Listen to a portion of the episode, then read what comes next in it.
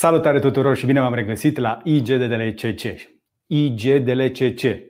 Am emoții. E duminică seara, ora 20.00 și suntem punctual la întâlnirea cu cel mai important concurent al meu din topul de pe Spotify la podcasturi. Dar este un om atât de fain că trebuie să vi-l prezint și vouă. L-am ascultat atât de mult încât am senzația că îl cunosc. Știți senzația aia? Când ascult pe cineva atât de mult încât știi clar despre cine este vorba, înainte să te întâlnești cu el. Dar până acum aveam doar o voce pentru fața lui, pentru că omul face podcast. Îl cheamă Paul Olteanu și este uh, specialist în neuroștiință, dar nu are patalama. Adică el se pricepe cumva la neuroștiință și chestiunea asta cum o pricepe eu la construcții. Adică cred că s-a specializat la locul de muncă.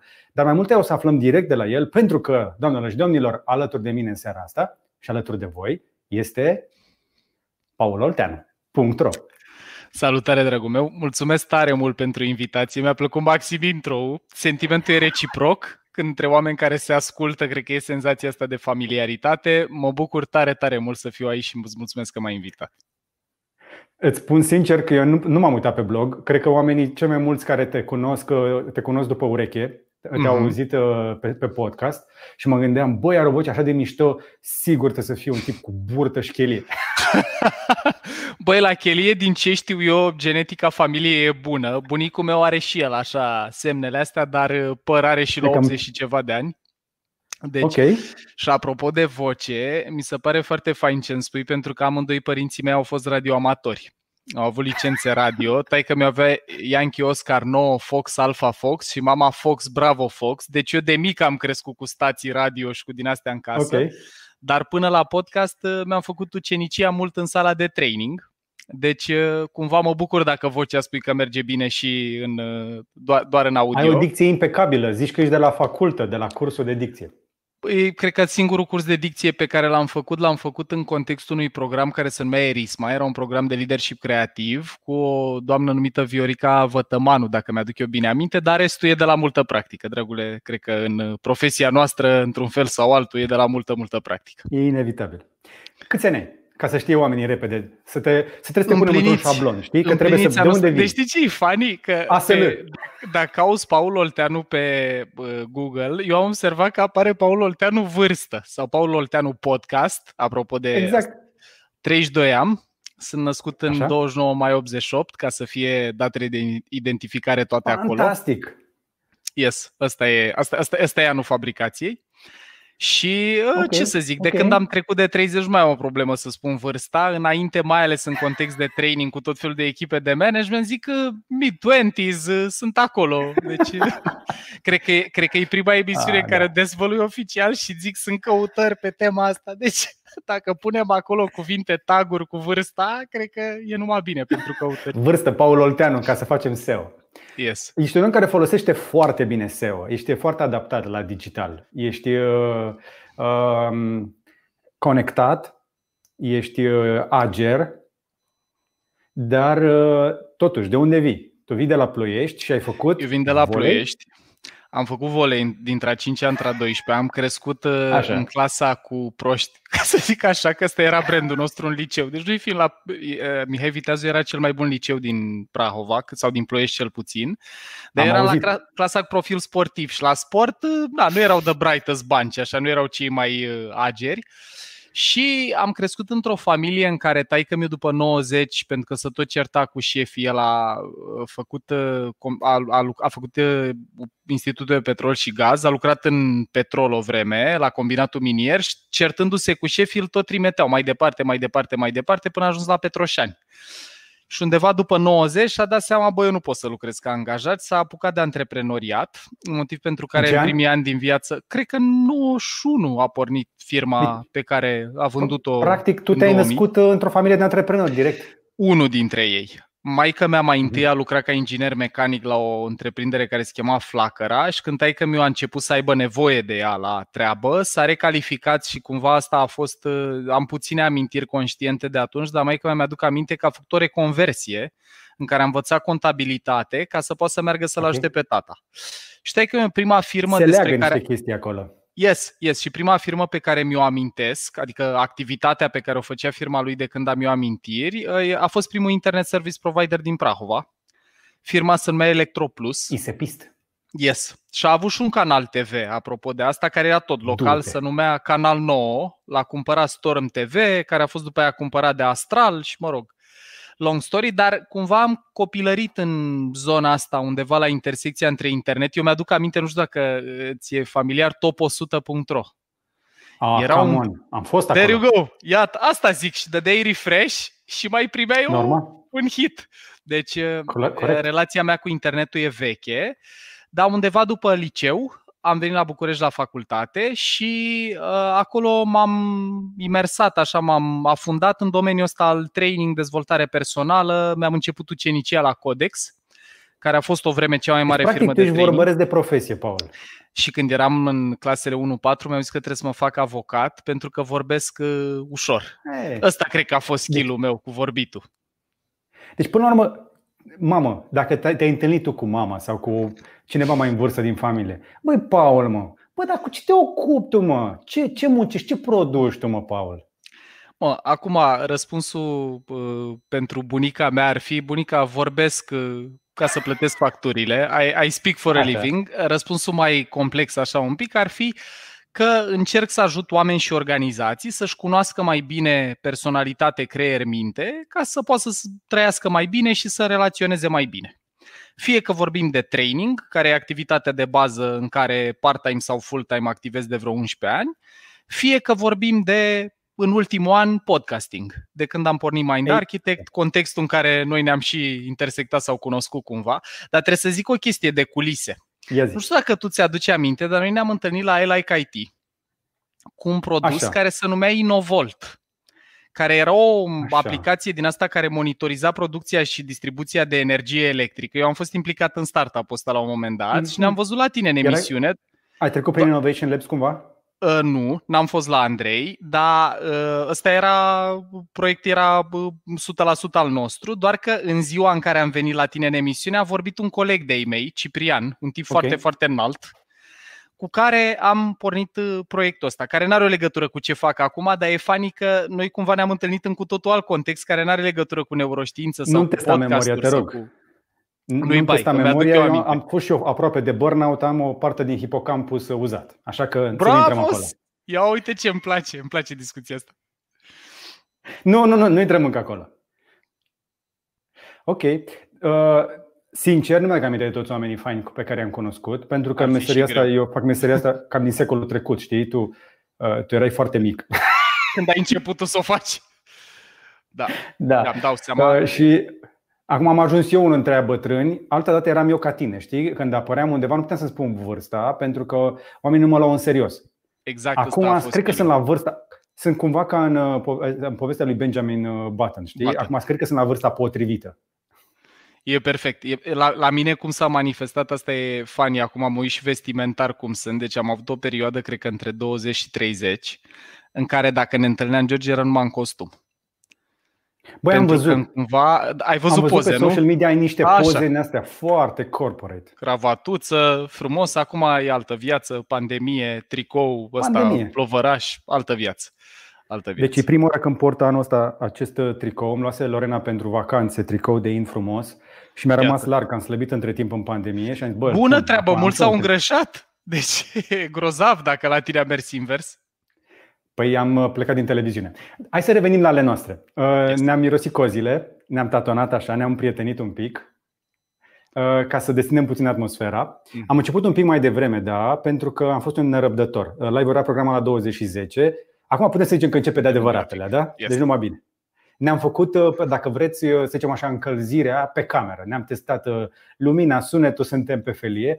Acum începem de adevăratele interviul cu Paul Olteanu, care este Băi, deci mi-e greu să spun chestia asta, că asta nu e o meserie. Coach, mă, ce e, mă, ce? Vorbiți cu oamenii și încercați să-i ajutați să facă ce, mă, pe bune, chiar nu putem să facem singuri. De ce am eu nevoie de cineva ca tine să vină la mine în firmă să mă învețe cum să gândesc, auzi acolo, oameni care să te învețe cum să gândești despre muncă, despre oameni, despre ce. Ăsta a fost și prima mea, primul meu feeling. Deci mi-aduc aminte când am auzit prima dată de rolul de coach, pe care eu îl practic cred că 10% din timp. Rolul meu de bază așa e de trainer. Trainer înseamnă așa, eu am studiat niște lucruri care sunt în trei mari piloni. comunicare pe de-o parte, de la discurs public la comunicare interpersonală, la zona asta, neuroștiință care e o pasiune veche de vreo 5-6 ani, dar în care m-am afundat cu toate resursele pe care le aveam, și procese de transformare, care sună corporei, dar în esență e despre cum poți să trăiești mai bine, înțelegând mai bine cum funcționează creierul și personalitatea. Și în mhm. activitatea mea day by day, așa, viața de zi cu zi, asta fac. Iau informații pe care eu le-am distilat din multă, multă practică, multă, multă citeală, multă practică și merg în diferite organizații unde le povestesc, băi, uite, hai să înțelegem un pic mai bine de ce cultura organizațională se formează din ce trăim, nu din ce vorbim. Sau de ce, de practic, pildă, așa. Trebuie, trebuie să te pun într-o cutiuță, da? Deci, yes. practic, tu ești uh, psiholog, cum sunt eu arhitect sau inginer de construcții. Mm-hmm. Exact. N-am fost Din la practic. școală de așa ceva, Nici eu. dar am cheltuit atât de multe mii de ore documentându-mă în domeniul exact. ăla încât deja mă pot certa cu ea din, uh, din meseria aia. Exact, exact. Te ceri cu psihologi? Uh, mă, am avut uh, reacții și reacții. Sunt, uh, mă bucur foarte tare uitându-mă, de exemplu, la oamenii care urmăresc Mind Architect, că sunt medici printre ei. Eu am avut super multe emoții când am vorbit prima dată despre creier cu medici am zis, mamă, mă duc eu care n-am terminat nici medicină, nici biologie să vorbesc despre asta și am avut participanți care au venit de două ori din orașe diferite la același curs. Și astea au fost niște prime momente în care m-am prins, băi, stai puțin, că ce spun eu aici poate să aibă valoare și pentru oameni care sunt de meserie. Am avut și interacțiuni cu oameni din Dar profesia de ce? asta. De ce crezi că are valoare? Uh, feeling-ul e că indiferent de public, uite, de exemplu, apropo de podcast, de Mind Architect, cea mai mare bucurie a mea a fost că am putut să primesc feedback de la liceeni în perioada asta de pandemie care au zis, băi, ce vorbiți voi în podcastul ăla care mă ajută să-mi înțeleg mai bine creierul, m-a ajutat să mă reglez mai bine pentru BAC, m-a ajutat să-mi focalizez okay. atenție, m-a ajutat să-mi construiesc okay. obiceiuri sănătoase. Deci cumva cutia în care, noi, în care eu cred că mă situez și în care sper că suntem și noi cu podcastul e de niște oameni care au o pasiune față de ceva, în speță neuroștiință în cazul nostru, care împărtășesc de ea oricui e dispus să asculte. Nu avem pretenția Hai să zicem că ăsta e textul bine. de marketing. Uh-huh. Asta e textul de marketing. Eu cred că ai ceva mult mai valoros e acolo și, și așa că Așa, seama. ia. Sunt curios cum se vede din exterior, mai ales de la cineva care face asta de mult mai mult timp decât o fac eu.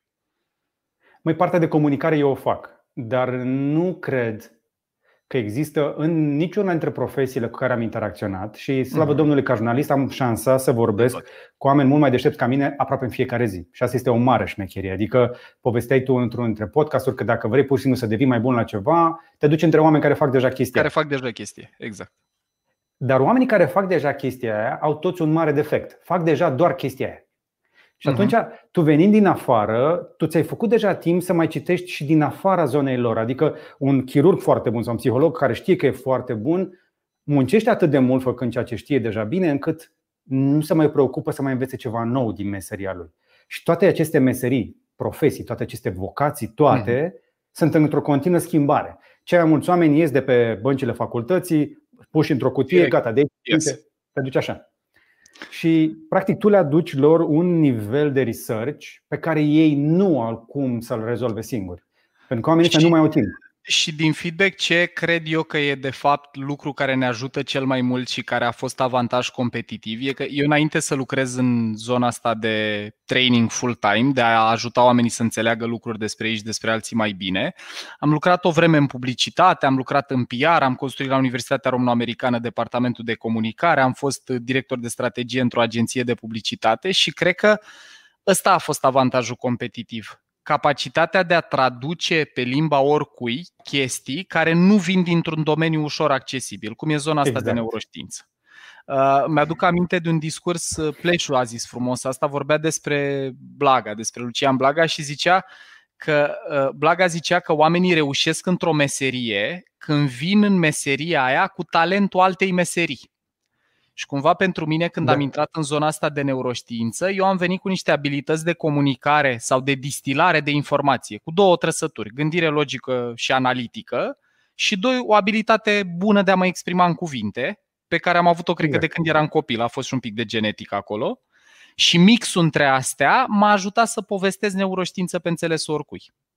Cred că asta a fost Practic, de fapt. tu faci pentru neuroștiință și psihologie ce am încercat eu pe tehnologie. Și exact. asta arată că în meseriile astea nu există comunicatori pentru că școlile de la noi nu educă profesioniștii din aceste domenii atât de importante, fiecare dintre ele separat și mai sunt multe altele, să aibă comunicatori. De aceea e nevoie de oameni care să vină să traducă, inclusiv pentru cei din Branslaia.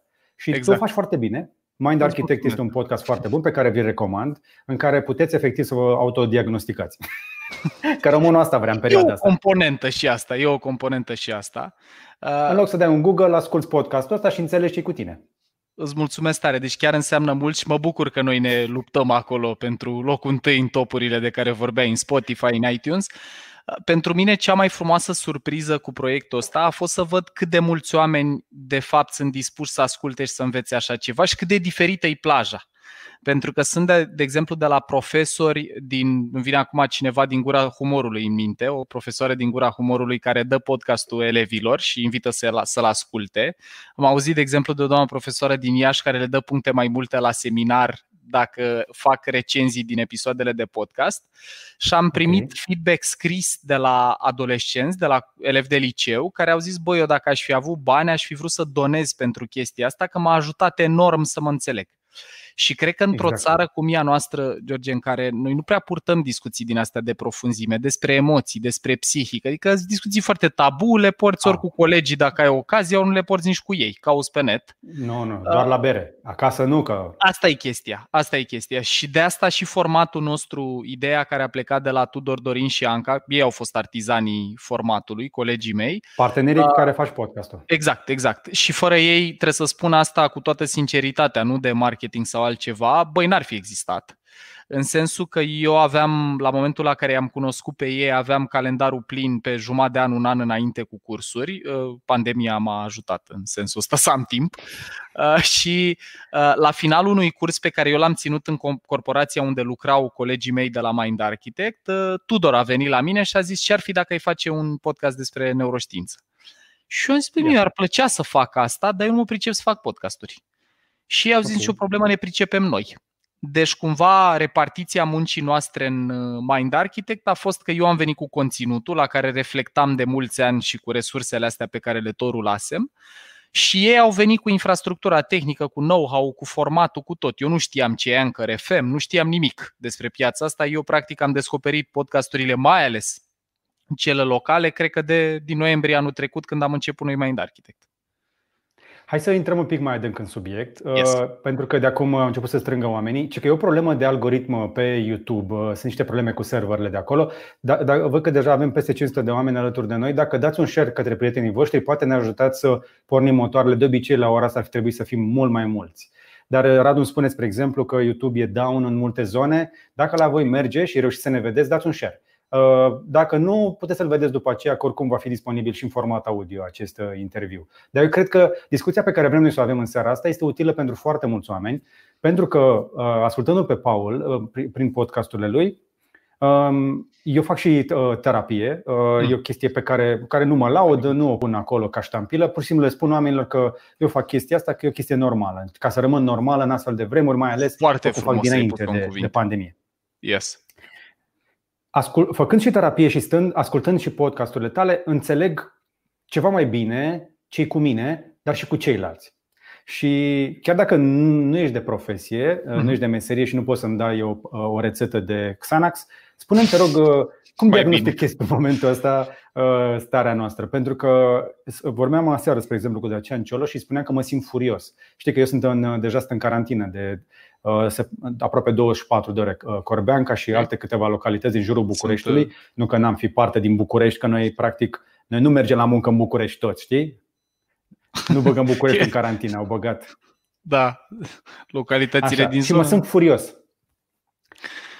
Dragul meu, ce pot să zic din practică, vorbind din aprilie, cred că cu câteva sute de oameni până acum, în cursuri și în interacțiuni din astea digitale, 100%, uh, cred că e o perioadă stresantă pentru noi toți, pentru că părțile mai primitive din creierul nostru, pe care noi le avem în comun cu toate mamiferele, au nevoie de control sau predictibilitate pentru orice vietate, chiar și dacă ai un câine, dacă îl muți dintr-un apartament de 50 de metri pătrați într-o curte de 1000 de metri pătrați, asta e un lucru obiectiv bun pentru vietatea aia. Problema e că în primele zile când îl muți, e stresat. Nu, nu ne plac transformările, creierul nostru are o mare aversiune la schimbare, pentru că în trecutul nostru evolutiv, dacă ne gândim la toate mamiferele, orice schimbare însemna moarte. Dacă eu mă obișnuisem că pe drumul ăsta când merg la izvor nu pățesc nimic rău, drumul ăla devine ceva bun pentru supraviețuire și în fiecare zi creierul meu are înclinația să meargă pe acolo. Pandemia asta nu ne-a schimbat toate obiceiurile. Uh, și cel mai nasol sentiment de la virus în sine, la contextul pe care el îl aduce în viața noastră, e că ce multă incertitudine. Incertitudinea, pentru toate vietățile, mobilizează o reacție de stres. În creierul nostru se elimină un hormon care se cheamă cortizol, care pe termen scurt îți dă vigilență, atenție, ești în priză, ești, cum să spun, în gardă. Pe termen mediu-lung, printre multe alte lucruri, face două lucruri. Suprimă sistemul digestiv, deci cu cât suntem mai stresați, cu cât este mai mult în noi, cu atât apar mai multe probleme cu digestie, gastrită, ulcer și așa mai departe. Și doi, mult mai nasol, suprimă sistemul imunitar. Cortizolul ăsta, cu cât e mai prezent în sistemul nostru, cu atât duce la pagube mai mari pe termen mediu-lung. De ce? Pentru că toate mamiferele au evoluat să poată să metabolizeze hormonul ăsta pe termen scurt. Deci dacă eu eram, de exemplu, nu știu, o zebră, o căprioară, un cerb, mă plimbam în savană. Deci asta e procesat într-o parte a creierului pe care noi avem în comun cu toate mamiferele și are 250 de milioane de ani. Se numește sistem limbic. Hai să-l și arătăm, de fapt. Ia, că Ia, dacă hai. tot suntem online, avem ocazia să ne folosim Bagă. de resursele astea. Da, da e mult mai simplu așa. Deci, o poveste simplă despre ce pățește creierul nostru în perioada asta ar arăta cam așa. Uite, avem așa. I-am dat share, avem aici application window, pac. Uite, se vede slide-ul ăsta? Se vede. Bun. Deci, o luăm de jos în sus. Trunchiul Hai. cerebral, dacă ne punem noi mâna la ceafă, uite partea asta cu gri plus asta cu galben, trunchiul ăsta cerebral are 500 de milioane de ani. Ăsta e șeful bătăii inimii, respirației, să ocupă cu cele mai de bază funcții. Să ne bată inima, să ne reglăm temperatura, să putem respira, să putem înghiți, nu insist mult pe el. Foarte bătrân, să ocupă cu cele mai de bază lucruri. Când se naște un copil din specia noastră, ăsta e dezvoltat în parametri. Că dacă n-ar fi, n-ar funcționa organismul cu cele mai de bază funcții.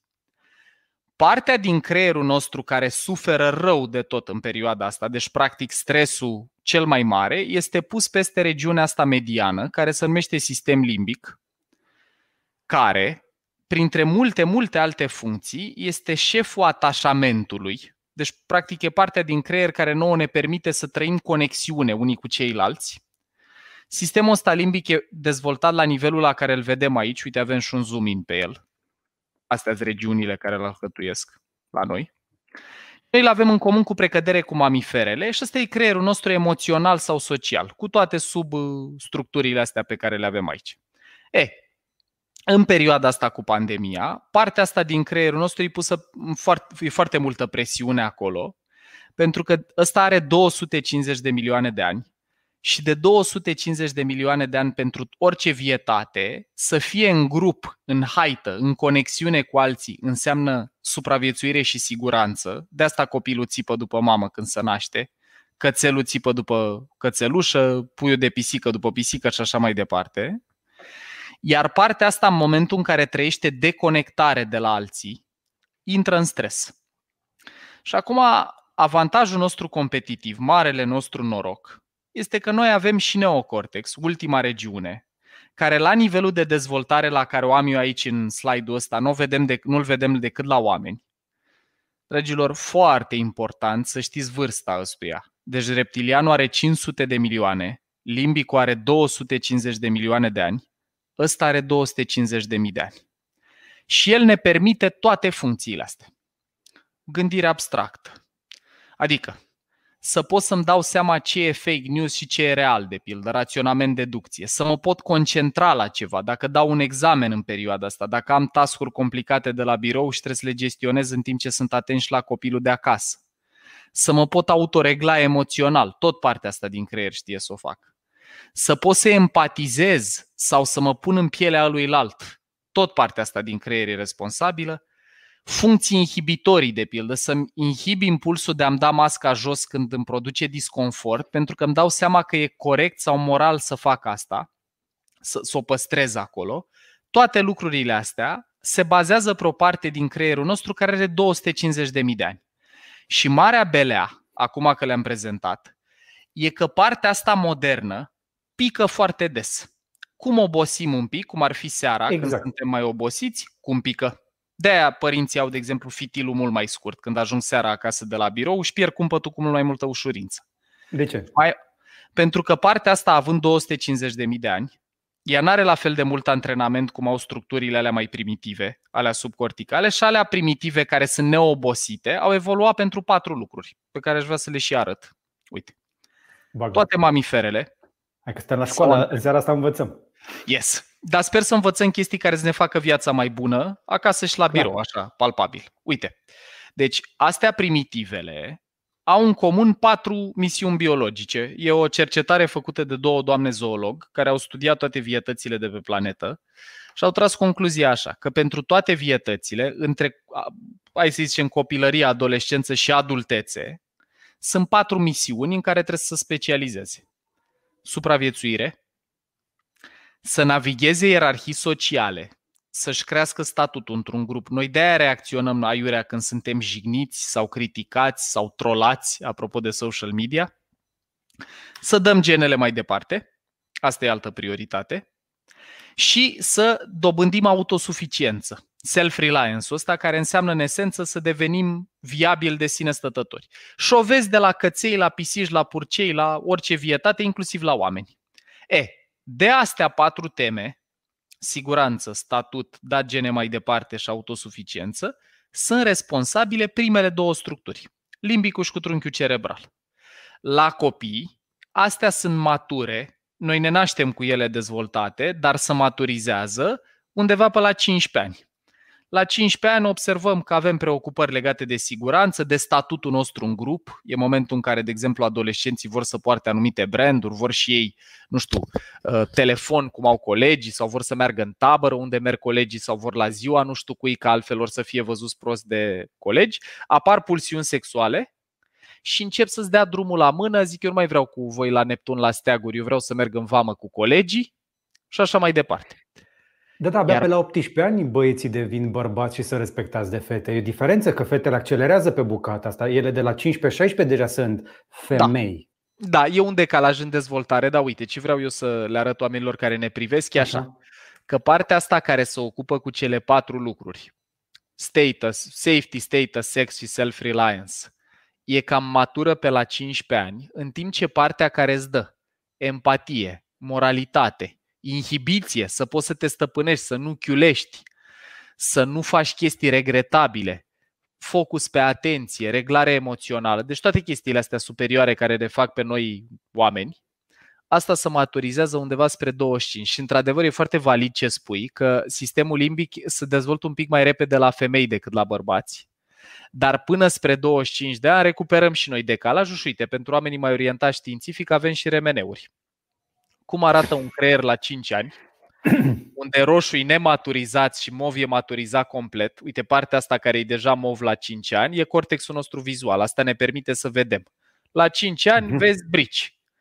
Dar partea asta care se numește DLPFC, dorsolateral prefrontal cortex, asta se dezvoltă tare greu. Uite, în preadolescență. Degeaba, exact. de mi se pare mie că este stupid când părinții uh, le spun copiilor Nu mai faia, nu mai faia, nu mai faia. Exact. Nu să știe ăla de ce să nu facă lucrurile alea. Habar n-are exact. pe ce exact. trăiește. Exact. Și nu numai asta, dar în momentul în care le dăm argumente care privesc viitorul, când îi spune mamă învață că peste 20 de, de ani notele astea vor conta. Dragilor, deci nu numai că n-au cum să știe din ce comunică părinții, partea din creier care îți permite să anticipezi viitorul, se maturizează undeva spre 25 de ani. Când cei mai mulți oameni, George, dacă ai văzut, se și calmează. Nu și mai stăm la petreceri până dimineața, își fac rate, începem să avem discernământ, bă, trebuie să încep să economisesc. Hai că da, da, da. aș mai sta la petrecerea asta, dar mâine am o ședință, poate mai bine mă duc acasă să mă culc. La 15 da. ani, când zic colegii, Paule, fac pariu cu tine că n-ai tu pe să, chiu- să chiulești cu noi mâine. Hai. Sistemul meu limbic zice, cum frate să n-am tupeu? Că atentează la statutul meu, de aia zice așa. Iar partea asta care poate să zică, bă, vezi că te bate tai, că tu nu mai ai voie să ieși din casă, ai grijă ce faci, nu e bine să chiulești, E pa. În sensul, nu că nu e dezvoltată deloc, că niște moralitate, niște inhibiție, niște cogniție complexă vedem și vedem încă de pe la da. 2-3 ani. Când, știi cum te prins că a început să se dezvolte asta? După numărul de întrebări pe care copiii îl pun legate de cum și de ce. Dar de ce? Dar de ce? Dar de ce? Pentru că, exact, pentru că ăsta se ocupă cu funcții superioare. Când suntem Așa. pui, întrebăm foarte mult ce și unde. Ce e chestia aia și unde e? Unde e mătura? Unde e Moș Crăciun? Ce e aia? Ce? Când începe da, e, adevărat, e adevărat ce am mai citit că am și eu un copil în casă și mă mai interesează astea. Până la șapte ani ăștia nu înțeleg ce înseamnă nu. Nu procesează ba, da, interdicția asta. Ei, ei văd un zid, ei nu înțeleg de ce le zici nu, ei văd doar că tu nu-i lași. Uite, e o carte, mi s-a părut foarte mișto ce spune omul ăsta, e o carte care se numește Why Therapy Works, de ce funcționează psihoterapia, apropo de ce aduceai și tu în discuție, e scrisă de un tip care e și psiholog și neurocercetător, îl cheamă Luis Cozolino. L-O-U-I-S Cozolino. Și tipul ăsta zice o chestie foarte interesantă, că noi când suntem pui, când suntem foarte mici, vorbim de un an, doi ani, în momentul în care, de exemplu, te duci uh, către, nu știu, marginea balconului sau ceva de felul ăsta și părinții zic, nu, nu, în momentul în care apare genul ăsta de comunicare, creierul nostru fiind subdezvoltat în zona asta care permite cogniție complexă, tu simți când ți se spune nu, o invalidare la nivel personal. Tu nu poți să înțelegi că părinții condamnă un comportament. Tu înțelegi că, au, că te condamnă pe tine ca persoană. Exact. Și un capitol exact. întreg în cartea ăstuia în care el spune că interdicțiile astea spuse foarte aproape. Nu! N-ai voi! cum sunt părinții speriați când reacționăm ca și cum, băi, ăsta dacă mai faci un pas cade, astea instalează core shame, rușine identitară. În momentul în care ai parte de multe nuri, deci de putut, din perspectivă neuroștiințifică, înțelegem interdicții. Problema majoră e că dacă chestia asta e spusă, mami, n-ai voie să faci aia, pentru noi, la nivelul cogniției complexe, nu prea înțelegem ce înseamnă nu. Dar dacă mama exact. spune, nu, nu. În momentul ăla e cu totul altă reacție, pentru că acolo e o chestie pe care o citesc și mamiferele. Dacă ai un Aha. cățel care se apropie de castron și îi spui cu tonul ăsta, nu, n-ai voie acolo. Se retrage, dar nu pentru că înțelege cuvântul nu, ci pentru că apare un ton foarte fioros care îl face să, să blocheze sau și să mulți dintre, mulți dintre Uh, oamenii din jurul nostru, ca să nu le spun mamifere, că suntem, oricum suntem mamifere, hai să zicem așa. Suntem, două treimi din creierul nostru e comun. Deci... Suntem. Păstrăm această reacție și acest tip de funcționare toată viața. Această smuceală, atunci când vorbim unii cu alții. Nu, nu faci. exact. Bă, dar de ce? Comunică cu mine, folosește neocortexul ăla, vorbește cu mine, explică-mi. Exact. Și mulți dintre ăștia cu nu ajung șefi. Uh, și o perpetuează într-un fel sau altul. Uite, partea exact. interesantă. Hai să folosim și metafora care apare des în podcast. Deci noi, uh, cum vorbim în podcast despre creier, zicem așa, că părțile astea primitive, uite, trunchiul cerebral și cu sistemul limbic, galben cu roșu, metafora pe care noi o folosim frecvent în podcast este asta a elefantului care să mai numește și mintea inconștientă, cum i-a zis Freud, sau sistemul decizional numărul 1, cum i-a zis Daniel Kahneman, care a luat în 2002 premiul Nobel pentru economie. Și peste elefantul ăsta, vechi de sute de milioane de ani și specializat în supraviețuire, statut, sex și dat gene mai de- și uh, autosuficiență, safety, status, sex și self-reliance, acum 250.000 de ani a crescut un călăreț sistemul decizional numărul 2 sau mintea conștientă. Și uite, din multele diferențe dintre călăreț și elefant, că e mult de vorbit aici, una pe care vreau eu să o scot în evidență și să leagă tare cu ce dezbatem noi, este că elefantul are o memorie doar a lui, care se numește memorie implicită sau inconștientă și care e activă din ultimul trimestru de sarcină. Deci noi nu ne-am născut cu acte în regulă, nu avem certificat, și o parte din creierul nostru deja a început să ia notițe despre lume și viață. Doar că aici Uite. e șmecheria. Ăsta, elefantul, asta vreau să zic că e important rău de tot. Ăsta Așa. cum, cum învață, e exact cum se dresează mamiferele, cum s-a prins Pavlov. Prin condiționare. Condiționarea ce înseamnă? Chem câinele la mine, zic, Leo, vin aici. Eu nu înțelege ce spun, că nu înțelege limbaj. Limbajul e funcție prefrontală, neocorticală. Dar eu zic, vin aici, îl trag de lesă, și când vine lângă mine îi dau o crochetă. În creierul lui se eliberează dopamină, care e un hormon al plăcerii, și să produce o asociere între sunetul Leo, rutina de a veni la mine și recompensa alimentară. Și dacă repeți asta de destul de multe ori, când zici Leo, nici nu mai trebuie să dai crochetă, că el știe să vină. Creierul lui a făcut o automatizare. Partea nasoală e că exact la fel e și cu creierul oamenilor. De aia, de exemplu, dacă exact. fiecare seară când stăm la televizor ronțăim ceva, după suficient de multă repetiție, când dai drumul la televizor, începi să simți nevoia să ronțăi ceva, chit că ești sătul. Pentru că a produs elefantul la automatizare. Dacă e un moment, uite, cel mai banal exemplu din lume. Te opresc un pic, Paul. Te rog. E un moment foarte important pentru că sunt convins că tu explici oamenilor foarte des și în mintea ta e deja cimentată, e foarte clar. Dar povestea asta cu elefantul și călărețul și pe mine mă fascinează, tot așa, din ce am mai citit și din, am, când am ajuns să înțeleg lucrul ăsta, dintr-o dată, dintr-o dată m-am liniștit și am înțeles, bă, ok, nu, sunt, nu am eu tot controlul. E o iluzie să crezi că tu conștient spălat, dușat, dat cu deodorant, freză făcută, bărbierit, tu ești în control, nu, nu ești tu. Adică e în interior acolo un elefant, tu îi spui elefant, acel zonă inconștientă, mm. care în cea mai mare parte a timpului tropăie. Și tu tot ce poți să faci este să-l înclini pe elefant. Exact. că elefanții de aici elefant, că nu poate fi dresat. Exact. Chiar așa cum credem noi. Nu? Exact. Exact poate fi dresat și de fapt eu cu asta mă ocup într-o măsură semnificativă. Eu prin organizații și pe unde mai povestesc încerc să ajut călărețul celorlalți oameni, adică mintea conștientă, să înțeleagă cum funcționează elefantul. Să facă așa să cu el. Exact, să învețe să-l observe. Nu poți să faci așa cu el, frână de mână, tragem stânga aici, da, facem drift. Dar poți doar atâta timp cât are călărețul energie partea asta din creier. Și uite, cel mai simplu okay. exemplu din lume e așa. Noi știm că nu ne ajută să mâncăm zahăr sau carbohidrat sau lucruri de felul ăsta de la o oră încolo. Ok. Că știm asta, e informație cunoscută. Problema care e? Că elefantul, structurile alea subcorticale, mintea inconștientă, astea primitive, când văd zahăr și grăsime, ele zic, tati, e bun pentru supraviețuire du-te și mănâncă. Pentru că astea sute de milioane de ani când găseau nutrienți, nu exista ideea să ții cură, să faci pătrățele, să regim, să nu știu ce. Și atunci îți apare impulsul să mănânci, pe care noi oamenii suntem capabili să-l inhibăm. O perioadă de timp. Da, greu. Da, greu. Ai treaba. Și Dacă când ești obosit, nu mai ai niciun control. Ai problema. Deci asta, voința, dacă vrem să punem degetul pe unde locuiește voința la noi în cap, Voința locuiește în partea asta, exact în ce avem în spatele frunții, în cortexul ăla prefrontal. Ăsta, pentru că are 250.000 de ani versus 250 de milioane de ani cât au structurile alea inconștiente, poate să le inhibe atâta timp cât are energie. Dimineața la e mai seara nu mai are.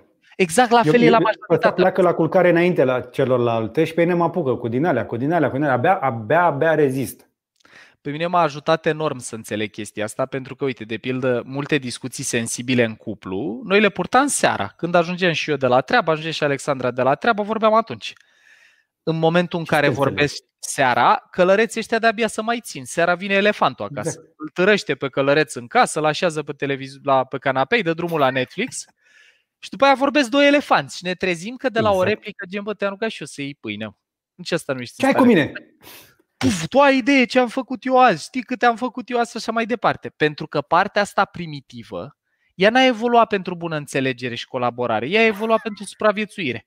Normal. Și mai e o belea, că elefantul, structurile astea primitive, nu știu să facă diferența între amenințări fizice, tigru, panteră, șarpe, explozii și amenințări sociale între șef și panteră. Gargare. Dacă e gargară sau tigru, e tot aia. Exact, exact. Dacă îmi spune soția, bă, te-am rugat și eu să iei pâine în ce asta nu ești în stare să faci, versus dacă te întâlnești cu un șarpe pe potecă în pădure, la nivelul creierului e mobilizat aceeași neurobiologie. Tot regiunile alea. Exact. Și noi știm să facem trei lucruri. Fight, care înseamnă ori te atac fizic, ori verbal. Sperăm că am depășit perioada cu fizic. Acum sunt mai multe atacuri verbale. Știu ce zici, dar zic și eu. Wishful thinking. Flight, care înseamnă e fix partenerul de viață care pleacă trântind ușa. Păi știi ce voi m-am săturat și pleacă trântind ușa sau freeze, blocaj. Blocajul e mai degrabă întâlnit în contexte cum ar fi la public speaking. Acolo putem să vedem asta. Vorbit un public în ultimii ani n-a mai omorât pe nimeni. Era o perioadă cu inchiziție, cu una cu alta, trebuia să ai grijă ce zici. Dar okay. contemporan, să vorbești în fața altora nu este un pericol de viață și de moarte. Motivul pentru care când ne ducem să vorbim în fața unui public, uităm ideile, nu mai ținem în minte în ce ordine le aveam, cât stăteam jos pe scaun înainte, e fix asta. Părțile astea primitive au învățat să asocieze a vorbi în fața altora cu durere. De ce? De câte ori când eram la școală și ziceau Olteanu, ridică-te în picioare, se întâmpla ceva bun. După aia aproape niciodată. Și atunci no. elefantul ăla învață prin repetiție și asociere, ba, vorbim în fața altora e nasol. Și după aia eu mă trezesc la 30 de ani că trebuie să țin o prezentare în fața unui investitor sau o chestie de business sau o întâlnire de vânzări și când trebuie să încep să vorbesc de față cu un public, partea aia primitivă zice, o pantera și preia controlul. Ce înseamnă exact. preia controlul? Îi fură sângele și oxigenul ăstea evoluate. Exact. Exact asta se întâmplă în context de public speaking și până când nu o să schimbăm felul în care ne raportăm la vorbire în public în școală, de exemplu, să spunem, bă, nu e, nu e, Paul, nu e ideea ideală, nu asta a vrut să zică Eminescu acolo, dar foarte bine că ai încercat. Felicitări, ești un copil creativ. Că aici Aia. ele, aia, poate să asocieze cu ceva bun, să zică, uite mă, am primit niște apreciere când am zis asta. Dar dacă zic Olteanu, da. ia loc, Acum, nici ca în clasă la fie mea, unde e unul care vorbește non-stop. Dar până acolo mai, mai, am, mai am două întrebări. Uh, chestia asta cu vorbitul în, în public, ca de altfel multe alte chestii care nu ne ies din prima, se pot rezolva prin repetiție, cum ai zis tu. Exact. Și am citit o chestie despre cum faci să nu-ți mai rătăcești cheile. Eu acum, spre exemplu, nu mai rătăcesc chei, că aproape că nu mai am. Portofel, aproape nu mai am, îl mai uit acasă însă. Dar din ce am citit eu de la un Navy SEAL, care și el își uita cheile, omul a făcut o șmecherie. Când a venit acasă într-o zi, a zis ok, cum fac când vin acasă și când plec de acasă. Vin în casă, îmi pun astea aici, haina aici, închid ușa.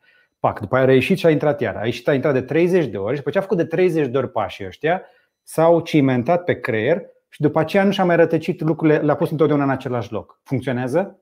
Foarte bine, pentru că elefantul ăsta învață prin repetiție și asociere. E fix cum învățăm să conducem. Primul pas când înveți să conduci e că mintea ta conștientă învață de la mintea conștientă a instructorului care îți zice apeși pe ambreiaj, bagi într-a întâia, apeși pe accelerație, dai drumul la ambreiaj, pleacă mașina. Și inițial totul e conștient. Toate chestiile astea sunt făcute cu mult efort, de partea asta evoluat. Doar că alea primitive subcorticale, inconștiente, zic așa. Bă, dacă e suficient de simplu, cum ar fi ambreiaja întâia accelerație, și o repeți de suficient de multe ori, Asta înseamnă că trebuie să o automatizăm, zic, structurile alea primitive. Și după ce pleci de 10, 20, 30 de ori, cum zice Navy seal de pe loc, nu mai trebuie să te gândești la asta. E ceva ce corpul învață să facă pe pilot automat. Okay. Care parte din creier gestionează asta? Elefantul, aia primitivă. Mai nasol știi ce e? Apropo de obiceiuri? Mm. Dacă îți schimbi domiciliu, în exemplu tău, de pildă, și în momentul ăla ți se schimbă configurația în casă, sau dau un exemplu și mai simplu, dacă treci de pe o mașină manuală pe una automată. Dacă Aoleu. nu te concentrezi și apare un câine sau treci peste un limitator de viteză, pui frână cu stângul. Că elefantul ce a învățat e că ambele picioare pleacă când frânăm. Și ambreiajul și accelerația. Și acum el nu știe că nu mai avem uh, ambreiaj. Călărețul știe. Ok. Dacă ai pus odată frână, uite, mie îmi vine în minte tatăl Alexandrei, soției mele, care uh, a condus odată mașina mea care are schimbător automat și eu i-am zis, zic, domnul Mihai, aveți grijă, să nu puneți frână cu stângul. Da, da, da, nicio problemă. La primul limitator de viteză la care a ajuns a pus frână cu stângul.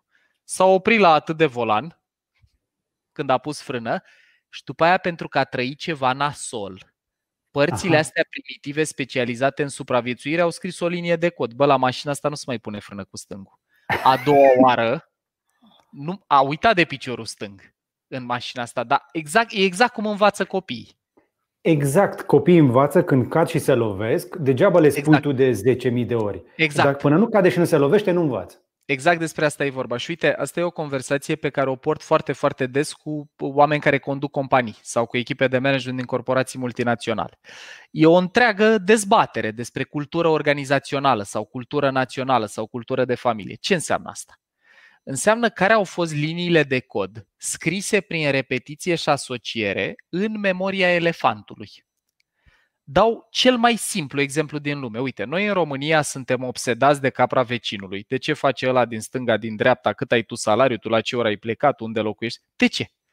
Pentru că 12 ani de zile cel puțin când luăm o notă mică, care la noi în țară înseamnă mai mică de 10, prima întrebare pe care o auzim acasă e cât a luat colegul. Cât a luat Gigel, Aha. cât a luat Cornel. Ce învață elefantul ăla? Eu nu sunt în siguranță decât când sunt pe locul întâi. Ăla învață scheme simple. Dacă tata mă iubea și când a aflat că George a luat mai mult ca mine, a zis, dar dacă el poate, tu de ce nu poți? Dar ce el e mai deștept ca tine? Și în momentul ăla atentează la statutul meu. Asta, și păi și super prezentă chestia asta. E și problema... tot. Sunt oameni care se uită acum la noi și sunt convins că au trăit toți chestia aia. E mare lucru să treci, ă, să treci, să supraviețuiești adolescenței fără genul ăsta de asasinat de personalitate care nici măcar nu-i cu rea intenție. Mie asta mi se pare cel mai fascinant da. din tot ce văd. Că părintele ăla când te întreabă, bă, dar dacă George poate, tu de ce nu poți mai mult? El, nu, el nu-și dorește ca tu să rămâi cu o linie de cod care nu mai dispare niciodată, care te învață să te compari cu alții. Uite, îți dau o statistică care e tulburătoare.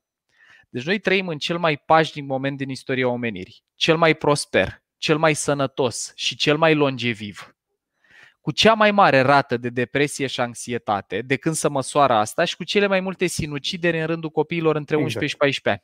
De ce? De ce? Pentru că ce linii de cod să scriu în elefantul ăsta, în partea asta primitivă din creier, sunt niște linii de cod incompatibile cu lumea în care trăim. Uite, îți dau un exemplu foarte palpabil pentru oricare dintre oamenii care ne ascultă. Problema care e, nu e că devii competitiv punct de la cât a luat colegul. E că devii competitiv în care eu cu ajutorul device-ului ăstuia pot să mă compar instantaneu cu cea mai bună versiune a tuturor oamenilor din jurul meu. Noi trăim și în primul cum moment... pe Justin Bieber. Asta e treaba. Deci care e probabilitatea dacă tu ai căpătat o automatizare să te compari cu alții ca să-ți iei stimă de sine? Băi, eu sunt mai bun sau mai rău? Mai bun sau mai rău raportat la George sau la Alexandra? sau la Cornel sau la Gigel. compară cu unii de pe afară din America. Se găsește întotdeauna unul mai bun. Asta întotdeauna există unul mai bun ca mine, ca tine și decât ăla, că și ăla e anxios și depresiv, garantez. Și atunci, dacă noi, de exemplu, ne-am fi întrebat copiii, tată, ce poți să faci ca data viitoare să iasă și mai bine, fără legătură cu Paul, cu George, cu Joe Rogan, cu cine o fi, în momentul ăla creierul meu învăța să tragă pentru mai bine dar raporta la performanța mea ultimă, nu raporta la performanța ta ultimă. Și atunci eu practic am control pe evoluția mea. Zic, bă, eu ultima dată am avut, am, am fost de 7, hai să fiu de 7,50 data viitoare. Nu ai să fiu de la 7 la 9 direct, lucru care e foarte cât ai luat tu, să zicem, la ultima Da, dar nu e mai bine să, scăpăm, să scoatem cu totul notele, pur și simplu, uite, la fică, fi... fica mea nu sunt note și fica mea performează bine la asta. Ar fi grozav, mai ales că noi, la nivel structural, noi avem trei motivații de bază. Sunt foarte frumos descrise. E o teorie care se cheamă teoria autodeterminării. Și a vorbit și Daniel Pink despre asta, a fost un consilier al lui Al Gore, care a scris o carte care se cheamă Drive, The Surprising Truth About What Really Motivates Us. Și omul zice așa, toți oamenii sunt motivați de trei pârghi interioare, motivație intrinsecă, fără note și absențe, fără morcov și pedepse. 1. Autonomie. Nu de aia ne place să nu avem șefi sau să ne organizăm singur programul, pentru că e o motivație interioară universală. Nu contează unde te duci pe planetă, nouă ne place să ne putem autodetermina. Program, când vin la birou, cât lucrez, zona asta. 1. Chiar dacă Doi. te duci te angajat, ai vrea să fii tu șeful tău. Ai vrea să ai o doză de, de, de control pe programul sau pe activitatea ta. Chit că eu fac ce îmi spui tu dacă tu ești șeful meu ierarhic, dar vreau, bă, dacă mi-ai zis să fac asta până vineri, lasă-mă să o fac în felul meu până vineri. Okay. Nu-mi spune să fac prima parte X, după aia Y, după aia Z. Și uite, apropo de okay. pandemie, work from home-ul cu toate minusurile pe care le poate avea, despre care putem discuta, are plusul ăsta că ne permite să ne autoorganizăm. Adică eu pot să aleg care e momentul în care îmi iau pauza de masă, care e momentul în care răspund la mail-ul ăsta, care e momentul în care intru în conversația cu tare. Ăsta e unul. Doi, da. e o motivație interioară pentru toți oamenii, maestrie, mastery, să devenim din ce în ce mai buni la ceva important pentru noi. Uite, noi doi, de exemplu, când facem podcastul, vrem să-l facem din ce în ce mai bun, nu neapărat pentru motivație exterioară, ci pentru că ne pasă de calitatea lucrului pe care îl facem noi. Iar asta o vezi la copii e de când au trei ani. Tău. Și de când au trei ani, că de aia stau patru ore la plajă să fac un castel de nisip și să dărâmă și, să, și-l fac chiar, să dărâmă și-l fac chiar, că e în biologia noastră să vrem să fim mai buni la lucruri importante pentru noi. A treia, Chiar ultima, dacă asta înseamnă gaming uh, sau croșetare. Exact, exact. Acum că unele crafturi au mai multă utilitate economică decât altele, e o discuție evidentă. Putem să discutăm că e mai util, nu știu, mm. să devii bun la construi castele decât la a-ți roade unghiile cu abilitate. Dar cu toate astea, întotdeauna părinții știu mai bine din perspectiva lor și e firescă. Iar, uite, asta e o parte interesantă, că drumul către iad de multe ori e pavat cu bune intenții. Ca și în chestia asta, când eu uh, încerc să-mi invit copilul să fie în fiecare zi mai bun, dacă a luat nouă, îl întreb tata, ce n-ai știut?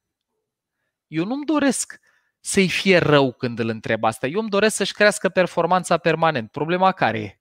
Uite, zic din practică cu clienți care îmi vin și acum aminte. Dacă eu cresc într-o familie în care când luam 9 mă întrebau ce n-ai știut și dacă luam 10 mă întrebau și, și cine a mai luat 10, ce învață creierul meu? E că eu că nu niciodată sunt nu vei... Never good enough. Și așa se instalează perfecționismul. Și așa ajung, de Aha. exemplu, îmi vine în minte cazul unei directoare generale cu care am lucrat, unde la 11 noaptea, în timpul săptămânii, cu două fete acasă, stăteam în birou la ea să alinieze bullet point-uri într-o prezentare pentru că nu erau perfect aliniate. Zici, nu ai vrea să facă altcineva mâine chestia asta sau nu ai vrea să delești tu treaba asta? Zici, eu nu pot să prezint ceva care arată în halul ăsta.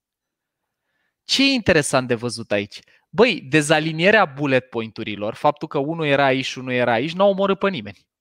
Dar partea ba, aia da, primitivă are din dreptate. Creier, Cum poți să vii cu bullet point-urile alea? Paul, Ai chestia.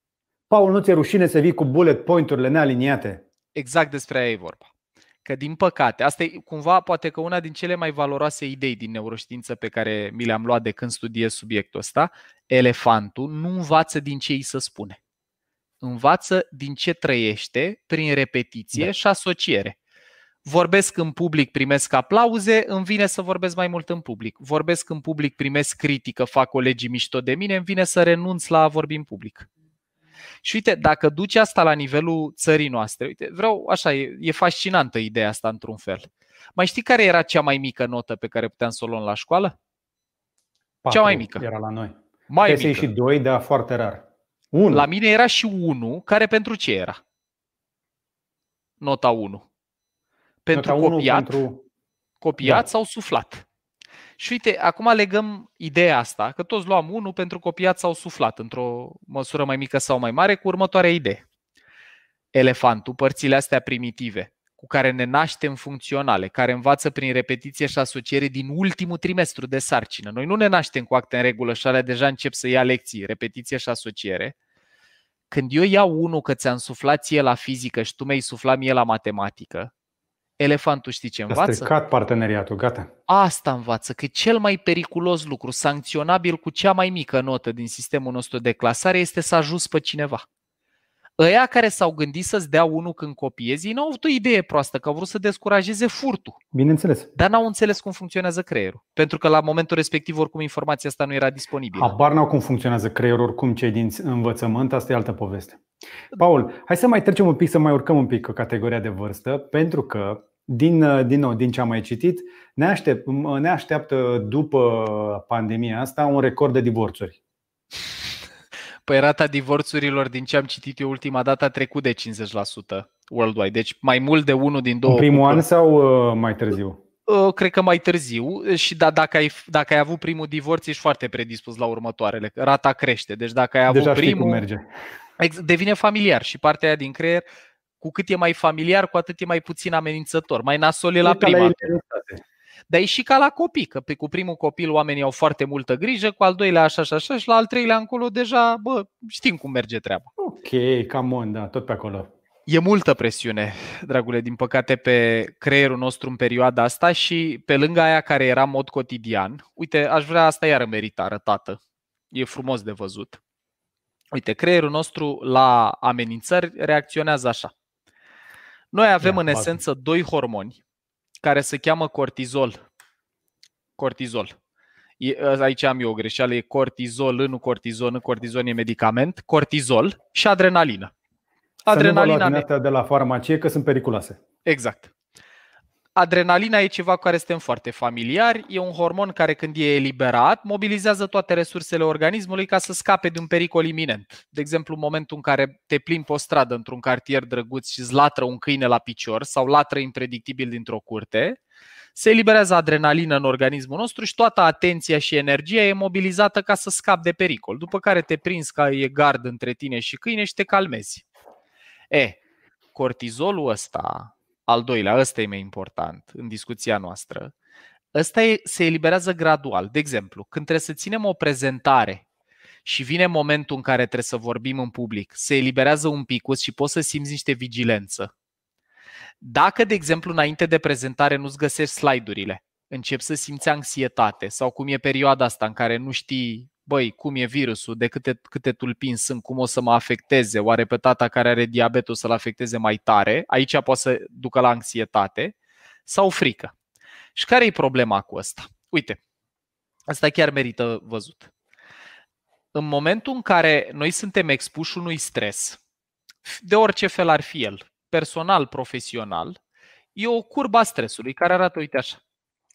Prea puțin înseamnă că eu am abilitate ridicată, provocarea e redusă. Dacă ar juca Federer tenis cu oricare dintre noi, doi, el ar fi probabil în verde cât joacă cu noi.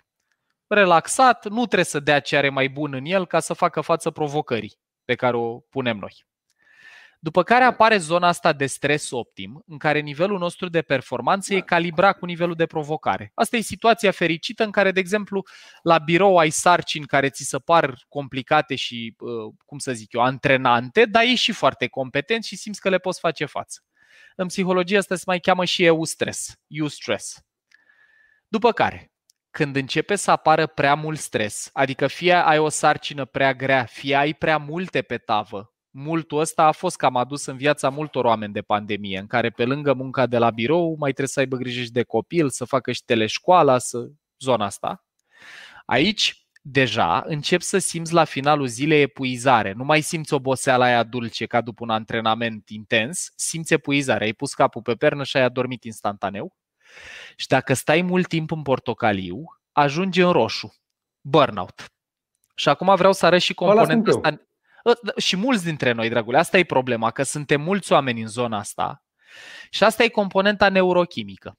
Când raportul între abilitatea mea și provocare e unul optim, se eliberează dopamină, care e hormonul plăcerii, același care se eliberează când primim notificări, like-uri, mesaje în social media și trăim plăcere mm-hmm. și drive, chef, motivație fie vorba între noi, dopamina se eliberează și dacă iei cocaină, de exemplu. E motivul pentru care cocaina dă dependență psihică.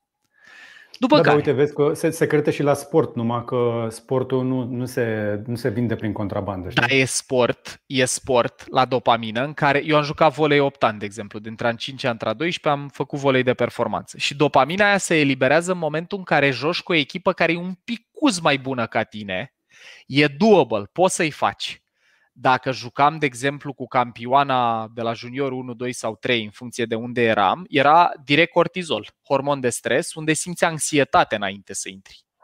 Știi, e cum, ca la examen. Cum se zice că uh, le, uh, le-a pus plumbi în ghete, cum, exact. cum zic uh, bătrânii la fotbal. Exact așa, exact așa. Pentru că cortizolul ăsta ce face? E că comandă întregului organism să intre într-o stare de luptă sau de fugă. Zice, băi, vezi că am identificat în mediu ceva ce e amenințător, umblă pantera pe aici. Asta nu se întâmplă doar la oameni, se întâmplă la toate mamiferele. Și în momentul în care ăsta începe să circule în organism, apar o grămadă de modificări. Toate funcțiile alea de am vorbit noi despre ele ca fiind aferente părții astea evoluate din creier încep să scadă. Literalmente, când ai cortizol în organism, începe să, spic, să, scadă, să scadă inteligența.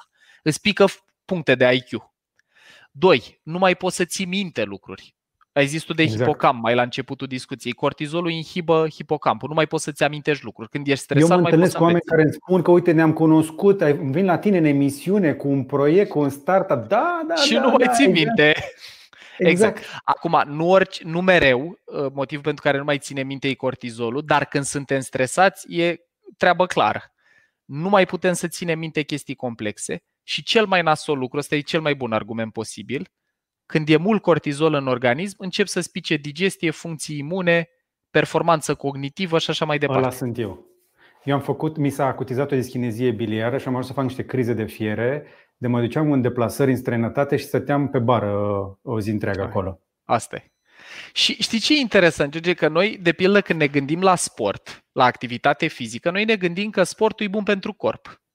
Dragilor, toate mamiferele, timp de sute de milioane de ani, când se elibera cortizolul ăsta în organism și deveneau vigilente, imediat lucrul următor pe care îl făceau e că își puneau corpul în mișcare, fie să luptau cu sursa amenințării, fie fugeau de ea. Noi când ne luptăm sau fugim, ne crește pulsul, se activează o ramură din sistemul nervos autonom care se cheamă ramură simpatică, e ca o accelerație. Ai văzut când te enervezi că îți crește pulsul, îți bate inima mai tare, te și înroșiești poate, respiri mai apăsat, începem să...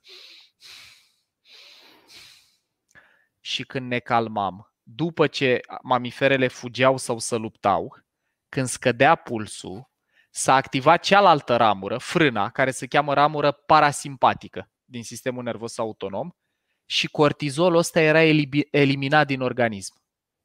Care e beleaua la oameni? Că noi facem baie în cortizol în fiecare zi. Ne enervăm la birou, se eliberează cortizol, îl ținem în noi, inhibăm, stăm, strângem din dinți, mai fumăm o țigară, mai bem o cafea. Intrăm în trafic, ne taie unul calea, iar ne enervăm. Sau, mă rog, stăm în ambuteiaje sau iară cortizol. Deci când trăiți furie, dragilor, când trăiți o senzație de tensiune, e cortizol în organism. Beleaua la noi care e? Că noi nu ne mai mobilizăm corpul ca să scăpăm de el. Aia e. Deci și sportul... cum, zice, cum zic specialiștii, este că noi tot stresul ăsta, în loc să-l scoatem, îl punem în organism. Îl punem exact. în organe. Exact, Cum ai zis exact. tu, în digestie, dar exact. ajunge și în alte locuri. Nu doar pe memorie, pe răbdare, pe, nu știu, pe o grămadă sau pe, sau pe digestie. Mai ajunge, poate să ajungă și prin alte părți prin organism. Dar logica în care ajunge e așa, uite, iar asta merită văzută, că e, e uh, cum să zic, oamenii să aibă încredere că ce povestim aici e cu date în spate. Uite, arată așa. Adevărul că om cu mai multă memorie ca tine în ultima vreme n-am văzut, că tu citezi numai din cărți. Păi, uh, și din practică, din ce trăiesc, dar încerc să am surse la toate. Uite, deci E regiunea asta galbenă de aici din sistemul nostru limbic, din partea aia care se maturizează până la 15 ani și cu care ne naștem funcțională, care odată ce se sizează amenințări, mai recrutează o altă parte numită hipotalamus, asta cu roșu, care e șeful hormonilor. Și ăsta are două reacții. Eliberare de cortizol și adrenalină, plus activează ramura aia simpatică din sistemul nervos autonom. Atât componenta asta hormonală, cât și aia nervoasă, pregătesc organismul pentru luptă sau fugă.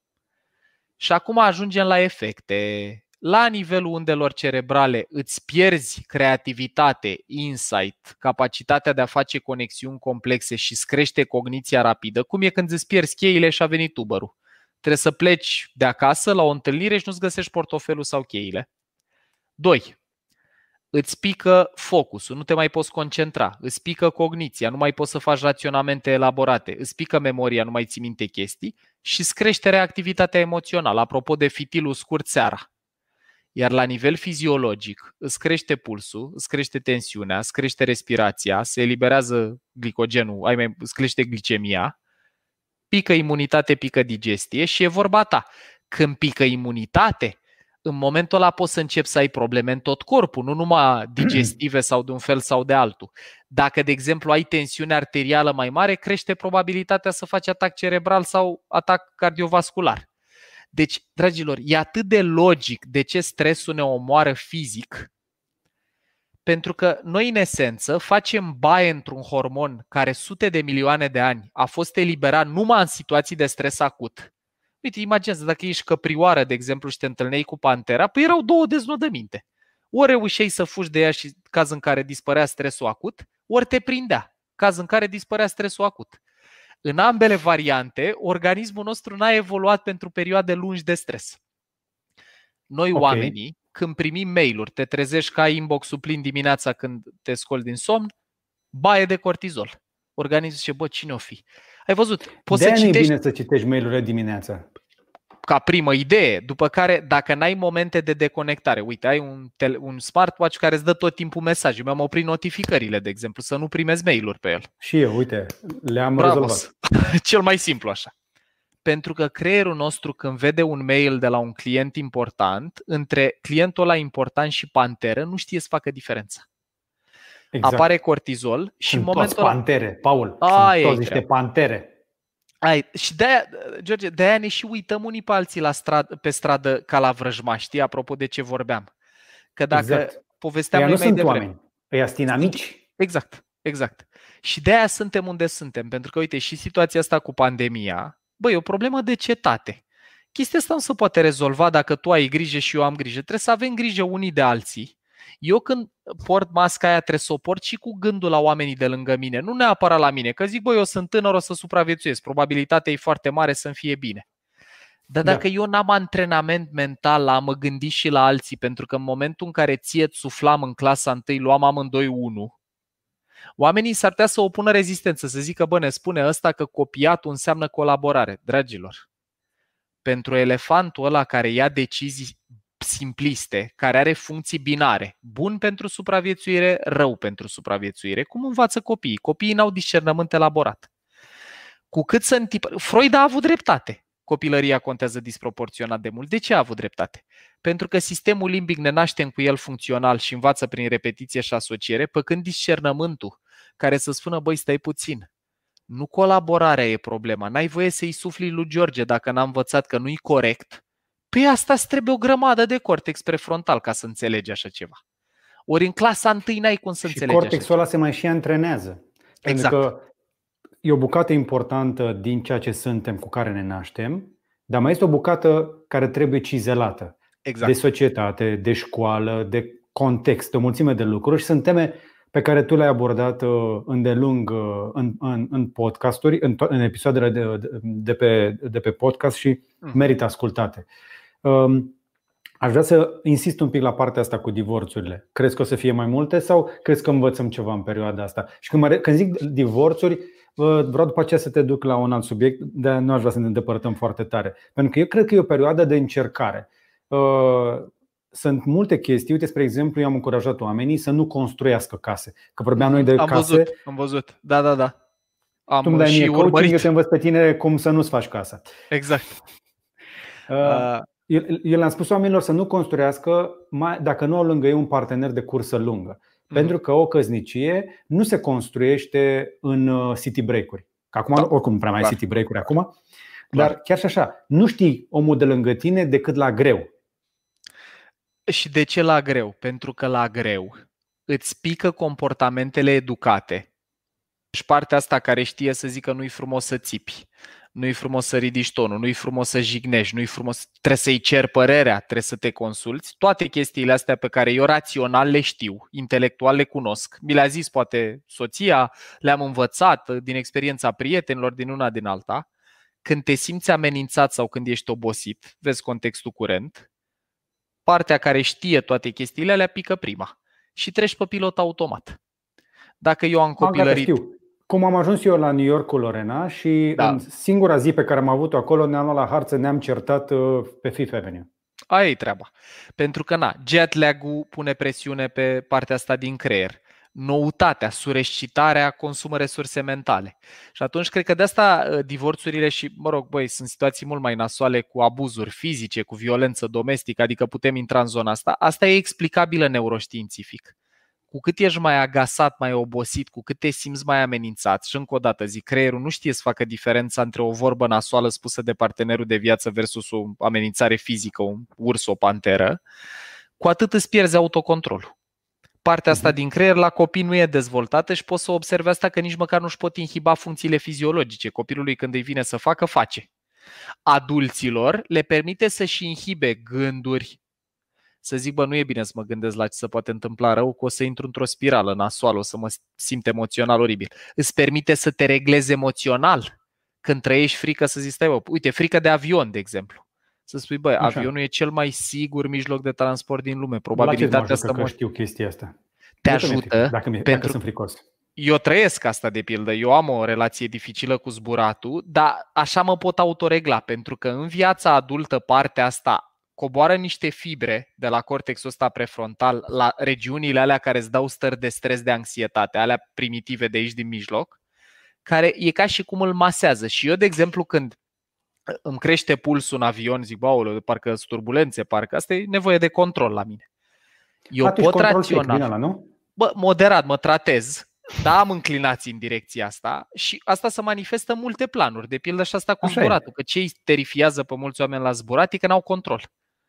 Și atunci când ai partea asta, deci când cunoști informația, știi că e cel mai sigur mijloc de transport, poți în viața adultă să te autoreglezi emoțional cu ajutorul rațiunii. Când ești copil nu poți face asta pentru că partea asta din creier nu e activă. Merge și aia, că aia îți reglează chimia din corp și suntem mai într-o, într-o stare mai bună indiferent. Care zboară pe Xanax și în perioada asta e o pastile și uh, eu, slavă Domnului, nu am luat, dar nici cu alcoolul nu, nu prea am încercat pentru că am văzut că mă face moale. Dar mulți oameni se duc și spre alcool. Am înțeles că au, au bubuit vânzările la alcool peste tot. Deci este rupere pe tărie, pe, de, pe orice. Și motivul pentru care se întâmplă chestia asta e creierul nostru nu caută să ne fie bine. El caută neurochimicale care îi dau stări bune.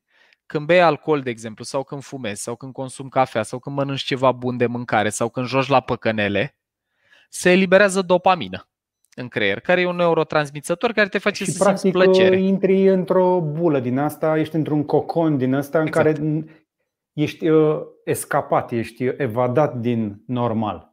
Da, asta pe de-o parte, dacă, de exemplu, consum chestii care distorsionează și percepția. Dar însăși, de exemplu, a mânca compulsiv. Băi, întâlnesc o grămadă de oameni care zic eu de când a început pandemia asta, mănânc mult mai mult decât înainte, am luat în greutate. De ce se întâmplă asta? Pentru că părțile alea primitive vor să se regleze emoțional, vor stări pozitive. Pozitiv pentru creier înseamnă, printre altele, dopamină și cel mai sigur mod să trăiesc un pic de plăcere e să mănânc ceva. Ăsta măcar uh-huh. e mhm. sănătos ce am ales eu aici. Dar dacă da. aveam biscuiți pe masă în loc de măr, băgăm carbohidrați. Și creierul de meu nu vrea coadă, biscuiți. De e coadă la drive-in în fiecare seară. Când trec da. pe lângă drive-in-uri, e full. Exact, exact. Dar creierul nu vrea ă, neapărat, nu știu, mâncare de la drive-in-ul cu tare sau biscuiți. El vrea dopamină. Doar că Aha. elefantul ăla n-are discernământ. Lui chit că îi dai măr, chit că îi dai carbohidrați, el își ia niște dopamină.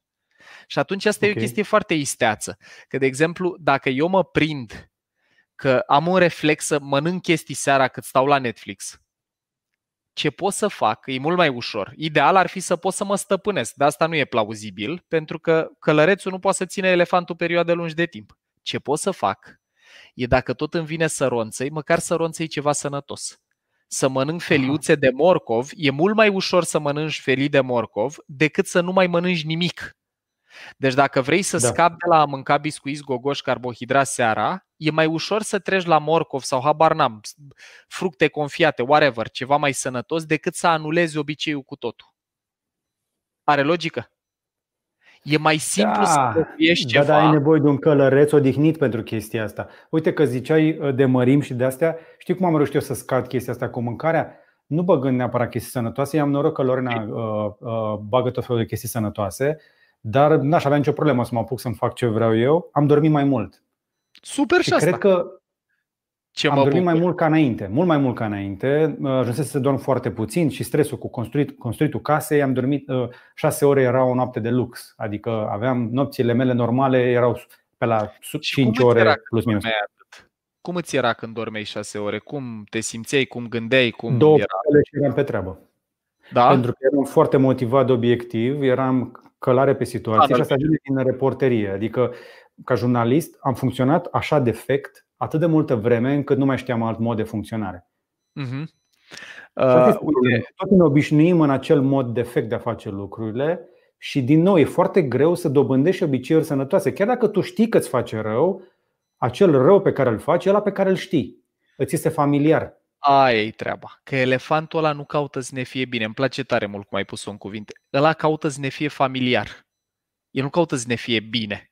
De asta, de exemplu, Dacă e familiar, te... e sigur. Exact. Ăla caută siguranță și siguranța pentru el înseamnă familiaritate. De-aia Freud a avut un pic de dreptate, că noi avem înclinația să ne căutăm parteneri de viață care, care ne aduc cu părinții exact, elefantul înseamnă inconștient, aminte de cineva din trecutul nostru, de sex opus în general, care a fost foarte prezent, că e familiar. Uite, eu lucrând în ce zonă lucrez, Alexandra, soția mea, are în primele trei paliere ale personalității o metodologie care îți măsoară arhitectura personalității, aceleași trei paliere pe care le are și maica mea.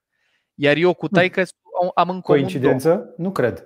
Aia e treaba. Caută băiatul familiaritate, elefantul caută asta Și apropo de somn, că mi s-a părut foarte interesant ce spuneai că dorm mai mult. Deci eu am citit uh, cartea asta a lui Matthew Walker, care e neurocercetător, se cheamă Why We Sleep, de ce dormim. Da. E disponibilă și la noi.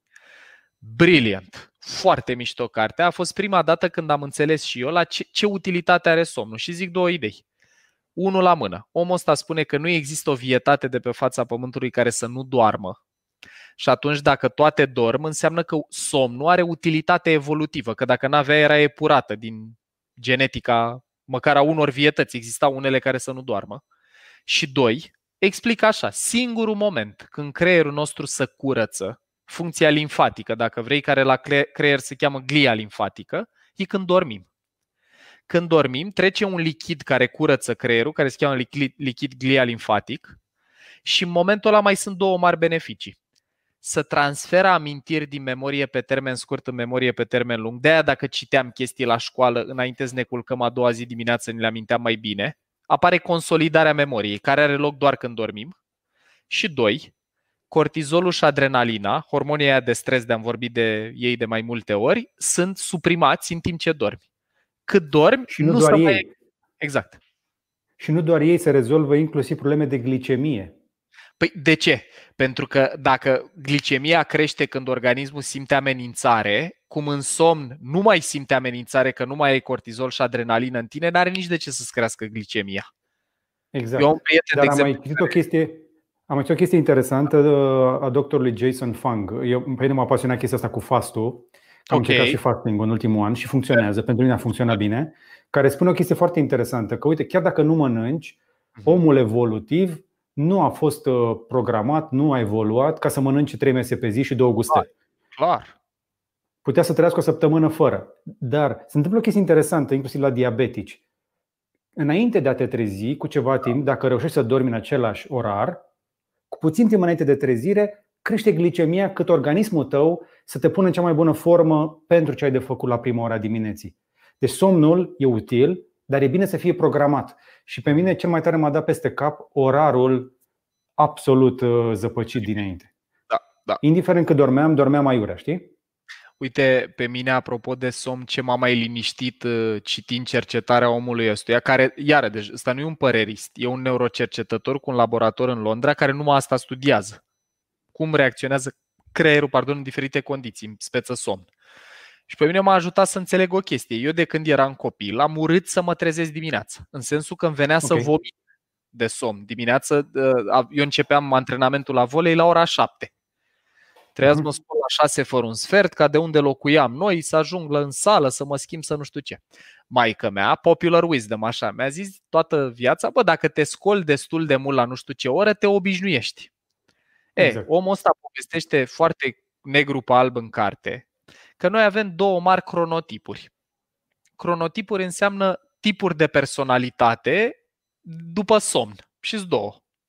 Night owl, buvniță de noapte, care înseamnă în esență că ți cam face somn între 12 și 1 sau în jurul orei 12, plus minus o jumătate de oră. Și te trezești în mod natural undeva între 8 și 9, deci mai târziu, hai să zicem pe la un 9, și morning lark, privighetoare sau nu știu larg ce fel de pasăre e, sunt oameni ca tai, așa, care să, care li se face somn în mod natural pe la 90 și care în mod natural să scoală undeva pe la 6 dimineața.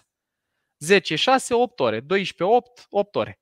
Explicația e super interesantă și el spune așa, că pe parcursul vieții cronotipul ăsta nu se modifică decât cu maxim 45 de minute plus minus, lucru pe care eu îți mărturisesc că îl resimt. Deci eu pot să mă trezesc mai devreme. Dar cu prima ocazie pe care o am să mă trezesc natural, cum îmi vine natural, mă trezesc între 9 și 10 și mi se face somn deci... în fiecare noapte între 12 și 1. El ce spune în esență? normal așa? Da, exact asta normalizează. Deci el spune că dacă, de exemplu, te naști cu o genetică care te predispune la a ți să face somn târziu și a te trezi mai târziu, deci îmi vine să adorm 12 1, îmi vine să mă trezesc între 8 și 9, să spunem, e firesc și n-ar trebui stigmatizat, lucru care oricum e firesc nu numai din cercetările lui. Dacă te uiți la tot felul de uh, cazuri din astea celebre din istorie, biografie, autori, pictori, antreprenori și mai departe, sunt două categorii.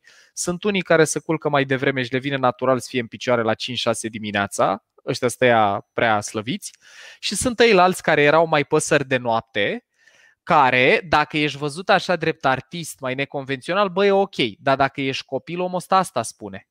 Noi trebuie să ne reinventăm cultura în jurul somnului, înțelegându-ne mai bine creierul. Că dacă ai copii la școală care au cronotipul ăsta numit night owl, pe care îi scoli la șapte să înceapă cursurile, lor le faci creierul praf. Și în aceeași carte, omul ăsta spune că adolescenții, de pildă, au nevoie de între 11 și 12 ore de somn pe zi. Iar adulții, da. Chit că au 30 de ani ca mine, chit că au 60-70 de ani, au nevoie de la fel de mult somn. N-ai nevoie de mai puțin somn odată ce îmbătrânești, nu mai poți să dormi la fel de mult, că începi să ai probleme de sănătate, trebuie să te duci mai des la toaletă și așa mai departe. Dar la nivelul creierului, pentru buna funcționare a creierului, la adulți minim 8 ore, minim 8 okay. ore, omul zice că, uite, de asta te întrebam cum te simțeai cu 6 ore de somn, că el spune că dacă dormi constant sub 7 ore, sub 7 ore, e ca și cum ai conduce beat. Au făcut teste exact. de atenție și între a conduce cu 6 ore de somn la bord versus a conduce cu 2-3 beri, viteza de reacție e la fel. Da, dar poți să faci un burn foarte mare și să te mobilizezi atât de tare și să dai drumul la niște hormoni care sunt sigur că tu știi cum se numesc, uh-huh. că te pot aduce în starea în care poți să faci acel supraefort pentru că obiectivul e atât de valoros. 100% perioade scurte de timp, noi putem uh, foc continuu. El ce spune în egală măsură mai încolo în carte e că dacă, de exemplu, nu dormi în cursul săptămânii și dormi tot weekendul, nu recuperezi. Dacă exact. efectiv îți e măsurată activitatea cerebrală, creierul nu se reface dacă dormi full exact. weekend, dar uh, arzi nopți. Eu îți spun din Uite, practică. Uite, doar ideea asta mai, vreau mai să una cu Te rog, Zic. vreau să zic ideea asta că e importantă, cred, și pentru cei care ne ascultă apropo de stress management. Guys, eu de când a început pandemia asta, două lucruri sunt sfinte. Somnul și am început să măsor câte ore dorm, să fiu sigur că am măcar 8 ore pe noapte și doi, exercițiu okay. fizic.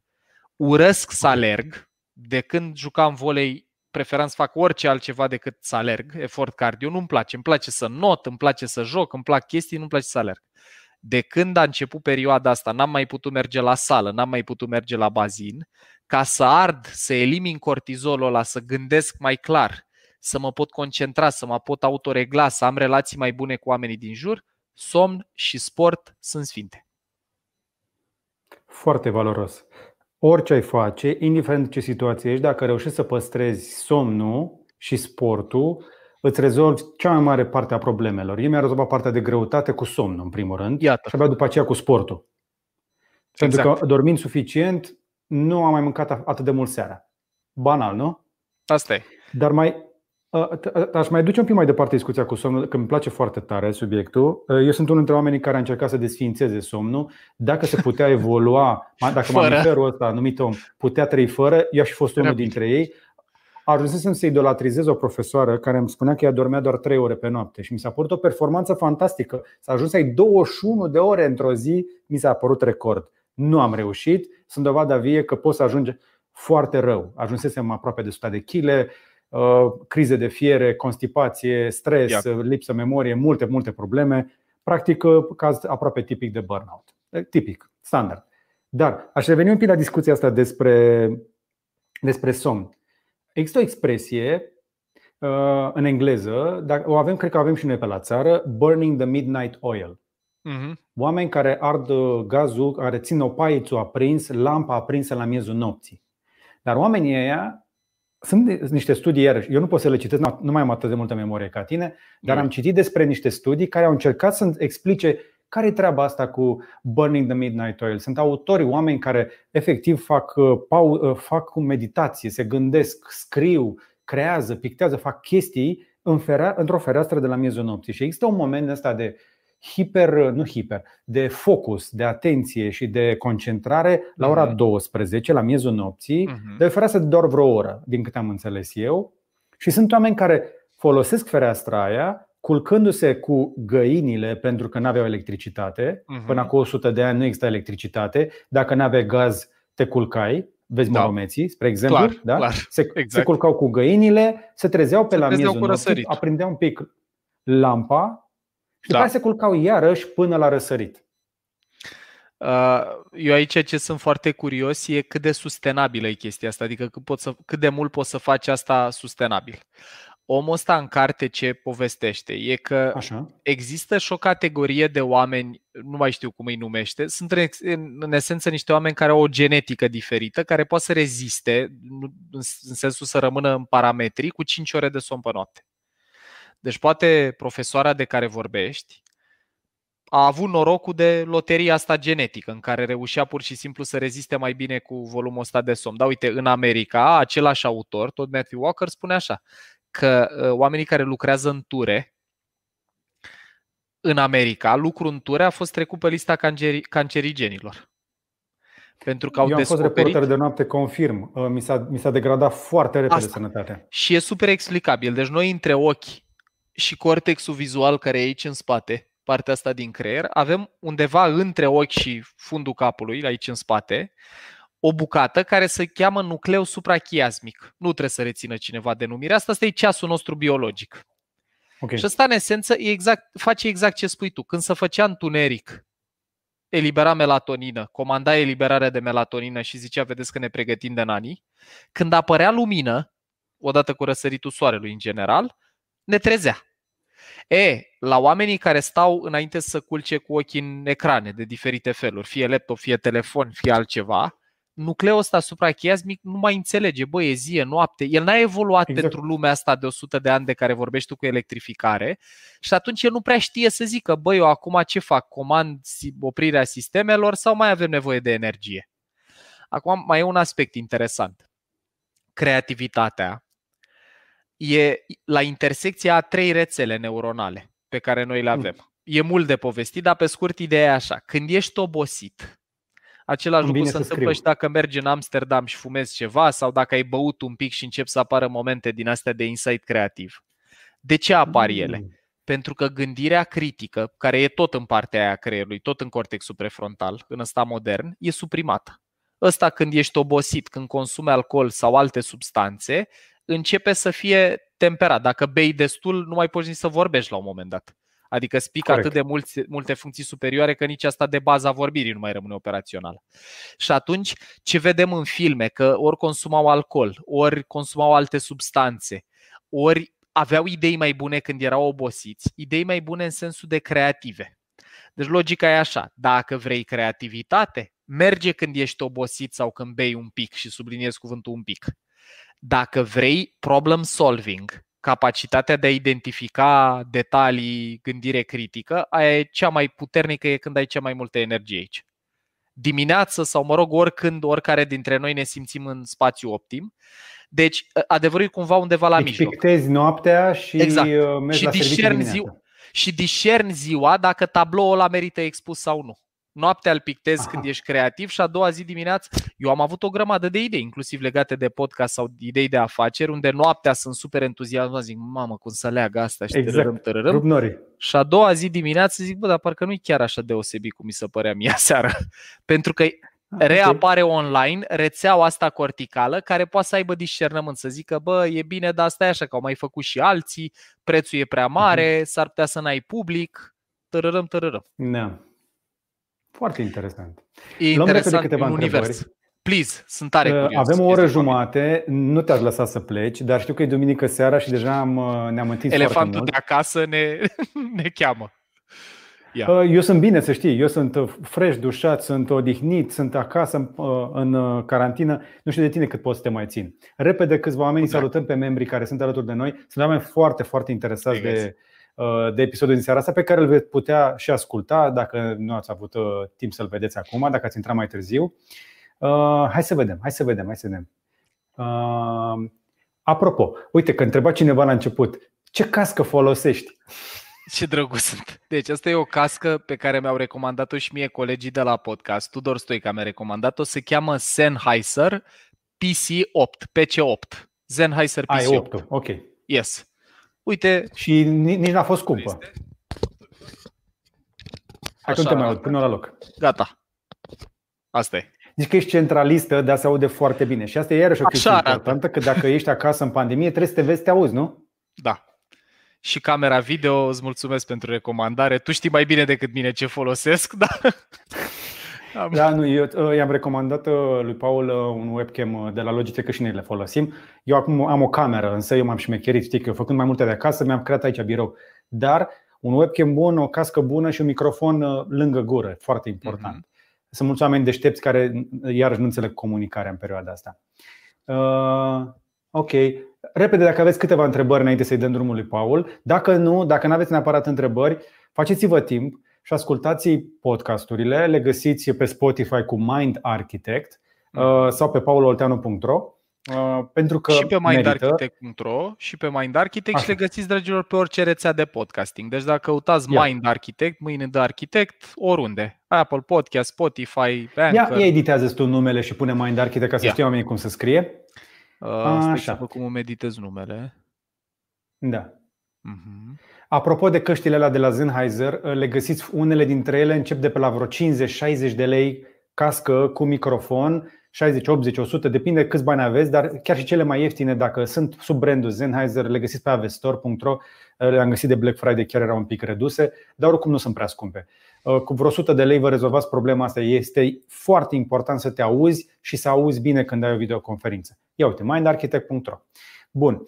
Ce podcasturi din afară recomandă Paul? Ai timp să asculți? Uite, Andrei ah. Brătucu, apropo, uh, colegul meu Andrei Brătucu chiar uh, se pregătea să te recomande, mi-a zis la începutul podcastului. A, chiar mă gândeam uh, să ți-l recomand pe Paul. Păi de eu l-ascult pe Paul, mă, Andrei, ce crezi că doar tu? ce drăguț. Andrei, mulțumesc și mulțumesc și pentru ce povestiți voi în zona de cripto, că mă uit și eu din când în când. Okay. Din afară, eu ce ascult ar fi așa, le listez în ordinea în care îmi vine în minte. Primul care îmi vine în minte este uh, Making Sense, podcastul lui Sam Harris care e okay. un neurocercetător foarte fain. Sunt discuții foarte angajante, de la, nu știu, încotro mergem din perspectiva diferențelor între clase, la dacă există moralitate obiectivă sau nu. De ce un podcast de ăsta mintos, așa, food for thought? Există și uh-huh. variantă free și variantă plătită. Mie mi-a plăcut atât de mult că m-am abonat și la ea plătită. După aia, Okay. Uh, eu fiind pasionat de financial independence, retiring early, ascult un podcast care se cheamă Mad Scientist. Mad Scientist e un tip care vorbește despre independență financiară. Cum poți să te uiți la okay. bani, la venituri de natură să ajungi la independență financiară. Uh, să mă mai gândesc ce îmi vine acum rapid în minte. Eu, uh, sincer, uh, între podcasturi și cărți, ascult mult mai multe cărți decât ascult podcasturi. Exact. Am început să ascult podcasturi de când am dezvoltat Mind Architect. Unul care mi-a plăcut mult, mult de tot în ultima vreme, recomandat fiindu-mi de cineva din industria de IT, se numește The Startup Podcast dacă nu-l știți, okay. e de la Gimlet Media. Bă, e fascinant pentru că e un tip care și-a înregistrat călătoria de a face un startup, inclusiv a înregistrat discuții cu potențiali investitori. S-a dus cu reportofonul la el și a zis, eu am un podcast despre cum îți pornești un startup, vreau să înregistrez conversația asta și poți să vezi cum și-a ales numele, cum a evaluat compania, cum și-a rafinat piciul de vânzare. Foarte entertaining, e și foarte mișto produs. Gimlet Media, firma asta a fost vândută recent către Spotify. Îl ascult pe Joe Rogan uh, și la Joe mai mult am fost curios, mărturisesc, băi, am început să-l ascult târziu, adică după ce am pornit Mind Architect am început să consum ce face el. Mi se pare mișto ca tehnică de interviu ce face și am vrut este. să văd cum arată un om care a reușit să facă deal-ul ăsta de 100 de milioane sau cât a fost pentru exclusivitate cu Spotify. M-a făcut curios pentru asta. că trăim în lumea asta cu short tail, long tail. El da. este short tail. Nici nu știu ce înseamnă short tail, long tail în contextul uh, ăsta? Pentru short tail, long tail îți recomand, uh, uite, audiobook-urile mele dacă vrei. Așa. Uite, face recomand pe Taleb, uh, The Black ah, Swan. Stai așa, că am ascultat, am ascultat și interviul tău, dar nu mi am, uh, am ascultat Anti-Fragile, Skin in the Game, dar am lapsus, nu mai țin minte. Sunt foarte bune. Sunt foarte bune. Le recomand uh, și celor care ne urmăresc. Uh, Uite, ai câteva întrebări așa mai rapide, da? Ca să uh, ca putem da amândoi o mulțime de recomandări rapide de la Paul mhm. Pojar. Cum, sau Pojar, cum putem elimina cortizol în afara somnului și a sportului? De la Paul la Paul vreau să-i și arăt. Dacă pot. Că, mă, asta e Bă, partea faină când uh, suntem, uh, venim din training, e că avem slide-uri pentru tot. Uite, ăsta e un slide care sintetizează cumva cele mai importante pârghii de a construi reziliență și în afară de somn și sport arăt așa. Fac share, trecem aici și le și listăm. Deci, O altă pârghie foarte mișto care poate să ajute mult pe zona. Deci avem trei pârghii. Corp, unde am vorbit somn, am vorbit exercițiu fizic. Mai sunt restricțiile calorice de care vorbea George, care ajută mult, intermittent fasting plus tehnici de respirație și elaborez un pic pe zona asta corporală care e la îndemână oricărora dintre noi. Putem să operăm cu ea. Deci la somn am povestit de ce.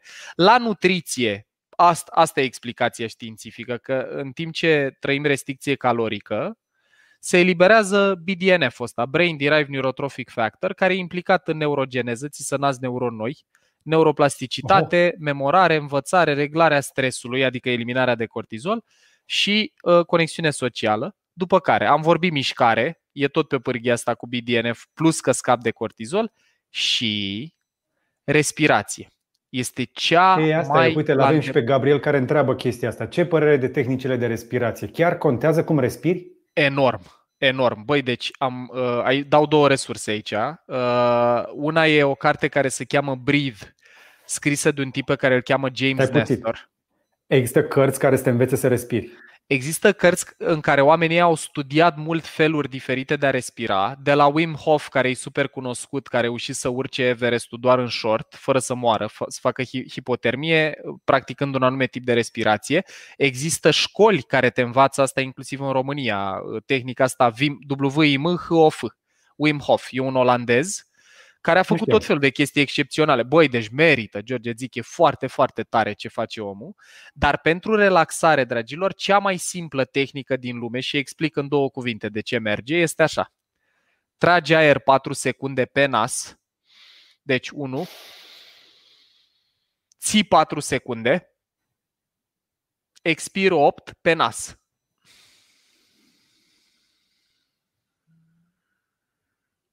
Dacă măsurați asta și repetați, e de repetat. Dacă măsurați cu ceas, cu ceva care vă măsoară pulsul, o să vedeți că atunci când practicați asta, se activează o ramură din sistemul nervos autonom care se cheamă ramură parasimpatică. Dau ultimul share de slide, că e prea mișto să nu vadă oamenii ce face chestia asta. Uite, dragilor.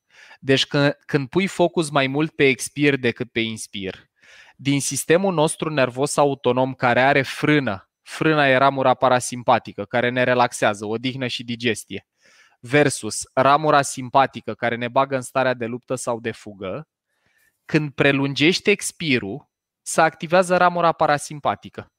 E multă cercetare care arată așa. Noi avem nervul ăsta vag, care e al optulea sau al nouălea nerv cranian, care mediază comunicarea între creier și inimă. Și practic, uite, facem cel mai simplu experiment. Dacă eu respir așa, uite așa. Deci tare pe nas.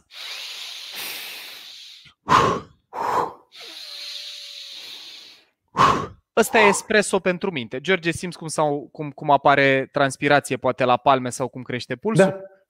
Asta da. e treaba. Deci ăsta ne pregătește pentru luptă sau fugă și mobilizează energie. Dacă Ce ești tare. somnoros, tragi tare pe nas, scurt pe gură. Dacă vrei relaxare, e fix opusul. Trebuie să lungim expirul, dar pe nas, dragilor. Noi avem niște cil, niște receptori în nas care îi comunică creierului în momentul în care respirăm. În gură nu avem asta. Și atunci dacă eu respir Asta e o tehnică de relaxare. Uite, eu, de exemplu, când eram copil și mi se făcea rău în mașină la cum conducea taică, mi îmi spuneau asta. Trage aer pe nas și dă ușor afară. Fără să știe despre ce e vorba partea asta neuro, în momentul în care lungești expirul, uite așa, și după aia expir pe nas, prelung.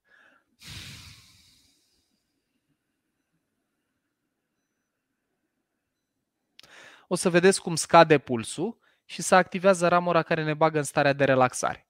Doar că tehnica asta 4 tragi, 4 ții, 8 expiri, 4 4 8 ca la fotbal, sort of.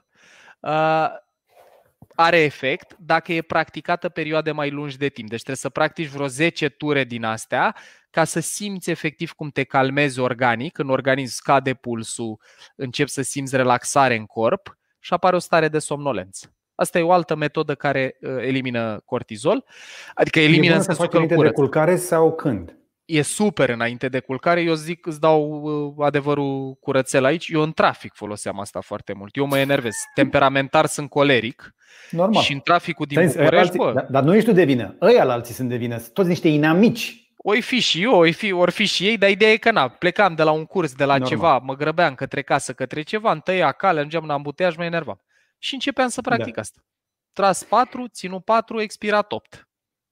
Foarte valoroasă asta. Am mai văzut o Băi, chestie, pe merge, de la fiica mea. La școală, la fiica mea, pentru că o trimit la școală în asta plătită, uh, îi învață inclusiv chestii de mindfulness. Și mi se pare extrem de important să învățăm Brilliant. de mici. Dar am învățat eu o chestie de la ea, că atunci când este stresată, au învățat-o să facă așa. Să se, să se ia cumva așa în brațe, știi, ca să-și dea, okay. să se calmeze, ca să se calmeze, știi? Deci mindfulness-ul, uite, pot să vă arăt și aici o cercetare rapidă dar rapid, așa, deja, Super oricum rapid. oamenii nu vor să plece, deci mai mulți vin decât, uh, decât Ce drăguț, și mie mi-e drag. Guys, deci atât zic, zic o vorbă fără slide și după aia pun slide-ul. Dacă din meditație și din mindfulness dați la o parte spiritualitatea, că noi în România suntem sceptici cu Buddha, cu reîncarnare, cu ceacre, nu toată lumea cumpără și partea asta a poveștii, dar dacă suntem deschiși la subiect și dai la o parte spiritualitatea, vedem așa. Eu când meditez, ce fac este că îmi focalizez atenția pe respirație sau pe flacăra unei lumânări sau pe un copac. Obiectul meditației. Respirația e cea mai la îndemână că e mereu cu noi. În momentul în care eu închid ochii, să anulez stimuli vizuali și mă focalizez pe cum intră aerul, merge în plămâni, se încălzește și iese, îmi zboară gândul. Ori fi plătit oamenii a factura. Și observ că a zburat gândul și l aduc înapoi la respirație. Salut! și după aia iară, iară zboară, mai stau 2-3 secunde, iară zboară. Și iară îl aduc. Și iară zboară. Și iară îl aduc. Cu fiecare repetiție, salut, e ca și cum îți duci cortexul prefrontal. Partea asta din creier o duci la sală. Deci meditația și mindfulness-ul, vă arăt acum și cercetarea, arată, uite, în felul următor.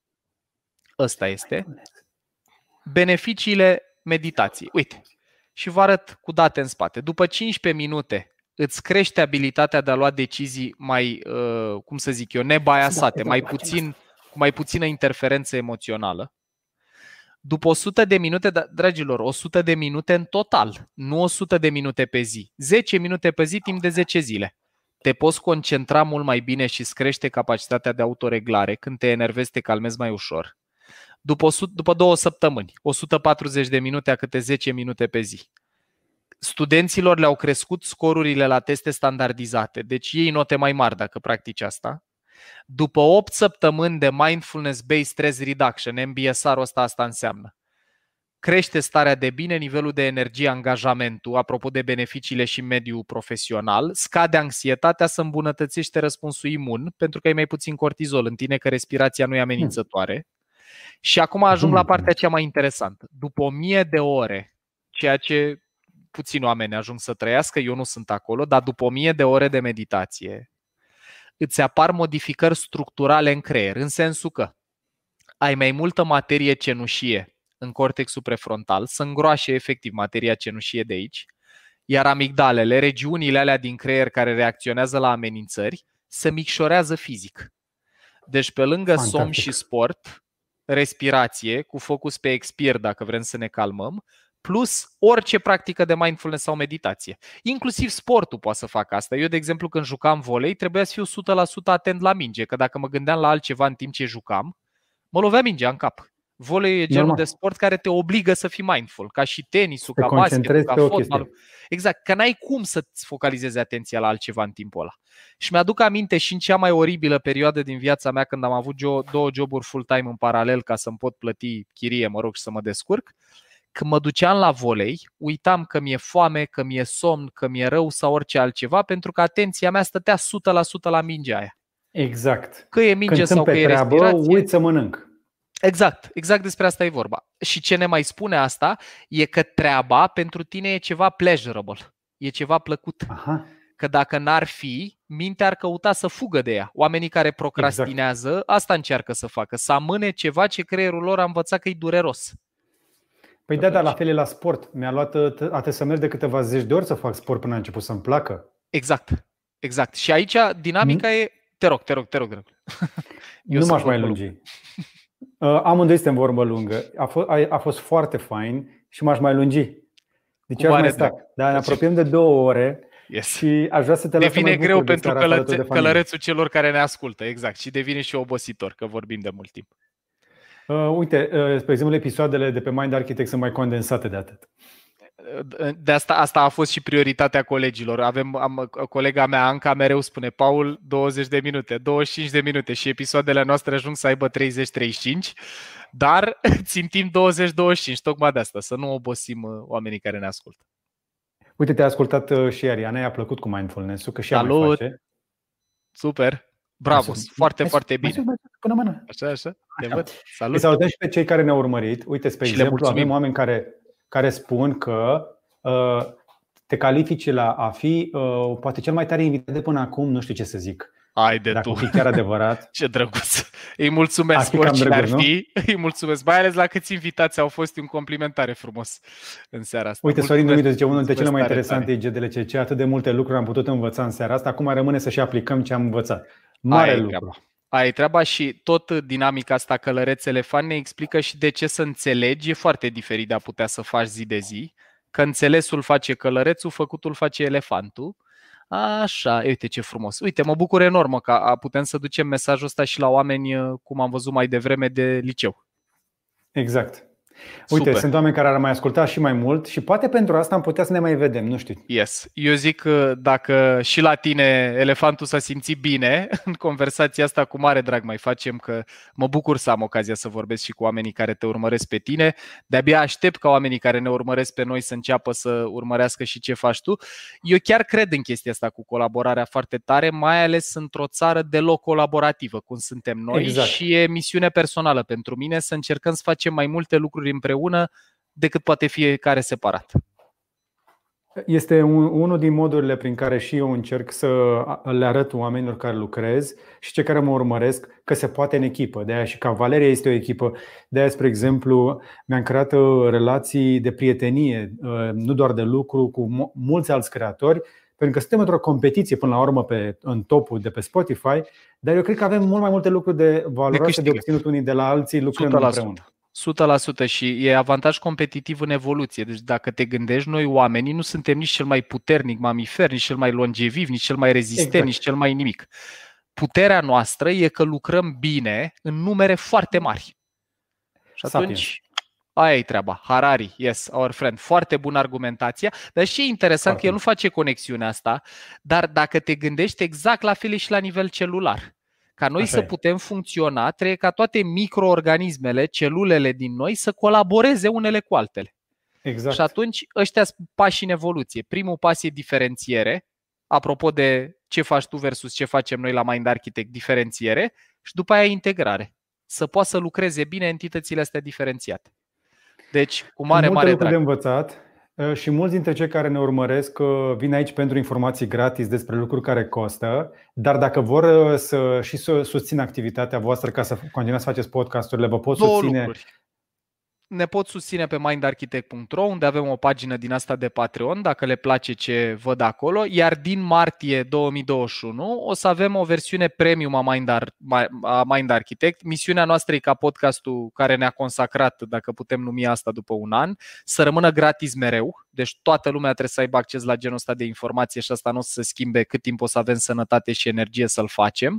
Dar pentru oamenii care vor mai mult, cum ar fi, nu știu, recenzii de carte din asta de dezvoltare personală în limba română, ă, produse mult mai elaborate de una, două ore, cum am făcut noi, sesiuni de psihoterapie înregistrate și comentate, ca să împrietenim oamenii cu psihoterapia, să vadă că nu-i bau-bau acolo, plus interviuri cu invitați. Că nu ești nebun dacă mergi la psihoterapie. Asta e treaba. Deci toate astea din martie 2021 pe mâinădarchitect.ro Dacă vor să ne susțină, fie Patreon, fie un share, e, suntem foarte fericiți cu orice share. ajută. Exact, absolut orice. ajută. orice. Și în primul Le rând mulțumesc și eu foarte mult membrilor noștri. Uh, uh, cei din comentarii pe care vezi sunt doar membrii și care ne susțin în fiecare lună și poate vă puneți, uh, poate te, te, vii mai des și pe YouTube pentru că Uh, cred că ai avea succes, că ești video fotogenic, așa. Cred că te Mulțumesc. Ai și Să cască, știi că ai ne-a, și uh, da, și ne-a inspirat ce faceți voi, de exemplu, cu tot conținutul pe care îl produceți. Din sezonul 3 avem și tot conținutul pe YouTube. El în continuare Iar. apare prima dată în Anchor și de acolo Spotify și restul, ca oamenii să-l poată și asculta. Dar uh, cu siguranță ne interesează să producem genul ăsta de conținut în continuare și să povestim despre el cu oricine are chef și energie să ne asculte. Ne, mă bucur foarte mult că am fost împreună în seara asta. Le mulțumesc, mulțumesc. celor care ne-au urmărit. A fost o discuție foarte interesantă. Uh, uite, până și Ariana a ascultat, mai rar vine ea la, la podcasturi. Data, data asta mă bucur că am avut onoarea. Perfect. Da. Uh, și suntem de acasă pentru că încercăm să rămânem în siguranță și vă încurajăm să aveți răbdare cu voi și cu ceilalți, să păstrați uh, distanțarea fizică, nu neapărat cea socială, ci cea fizică, să vă dezinfectați mâinile, să aveți grijă de voi, de ceilalți uh, și să trecem cu toții cu bine peste carantină ca să putem să călătorim din nou și să dezvoltăm relații sociale uh, și în persoană, nu doar digital. Exact, exact. pentru că la final astea contează cel mai mult. Exact. Paul, încă o dată îți mulțumesc foarte mult și abia aștept să ne vedem data viitoare. Cu siguranță, eu cred că ne mai vedem cât de curând. Cu mult, mult drag. Eu mulțumesc. Seara excelentă, multă sănătate, dragilor. Numai bine, seară bună tuturor! Încă o dată vă mulțumim că ne-ați urmărit și ca de obicei aceste episoade sunt disponibile și în format audio pe toate platformele de podcasting unde le puteți asculta dacă, dacă vreți și puteți, chiar și cu 1,25, 1,5x atunci când vreți voi le puteți descărca, dar știți deja că sunteți consumatori de așa ceva. La fel e valabil și pentru mani arhitect și cu asta gata, mă opresc. Seară bună tuturor, numai bine!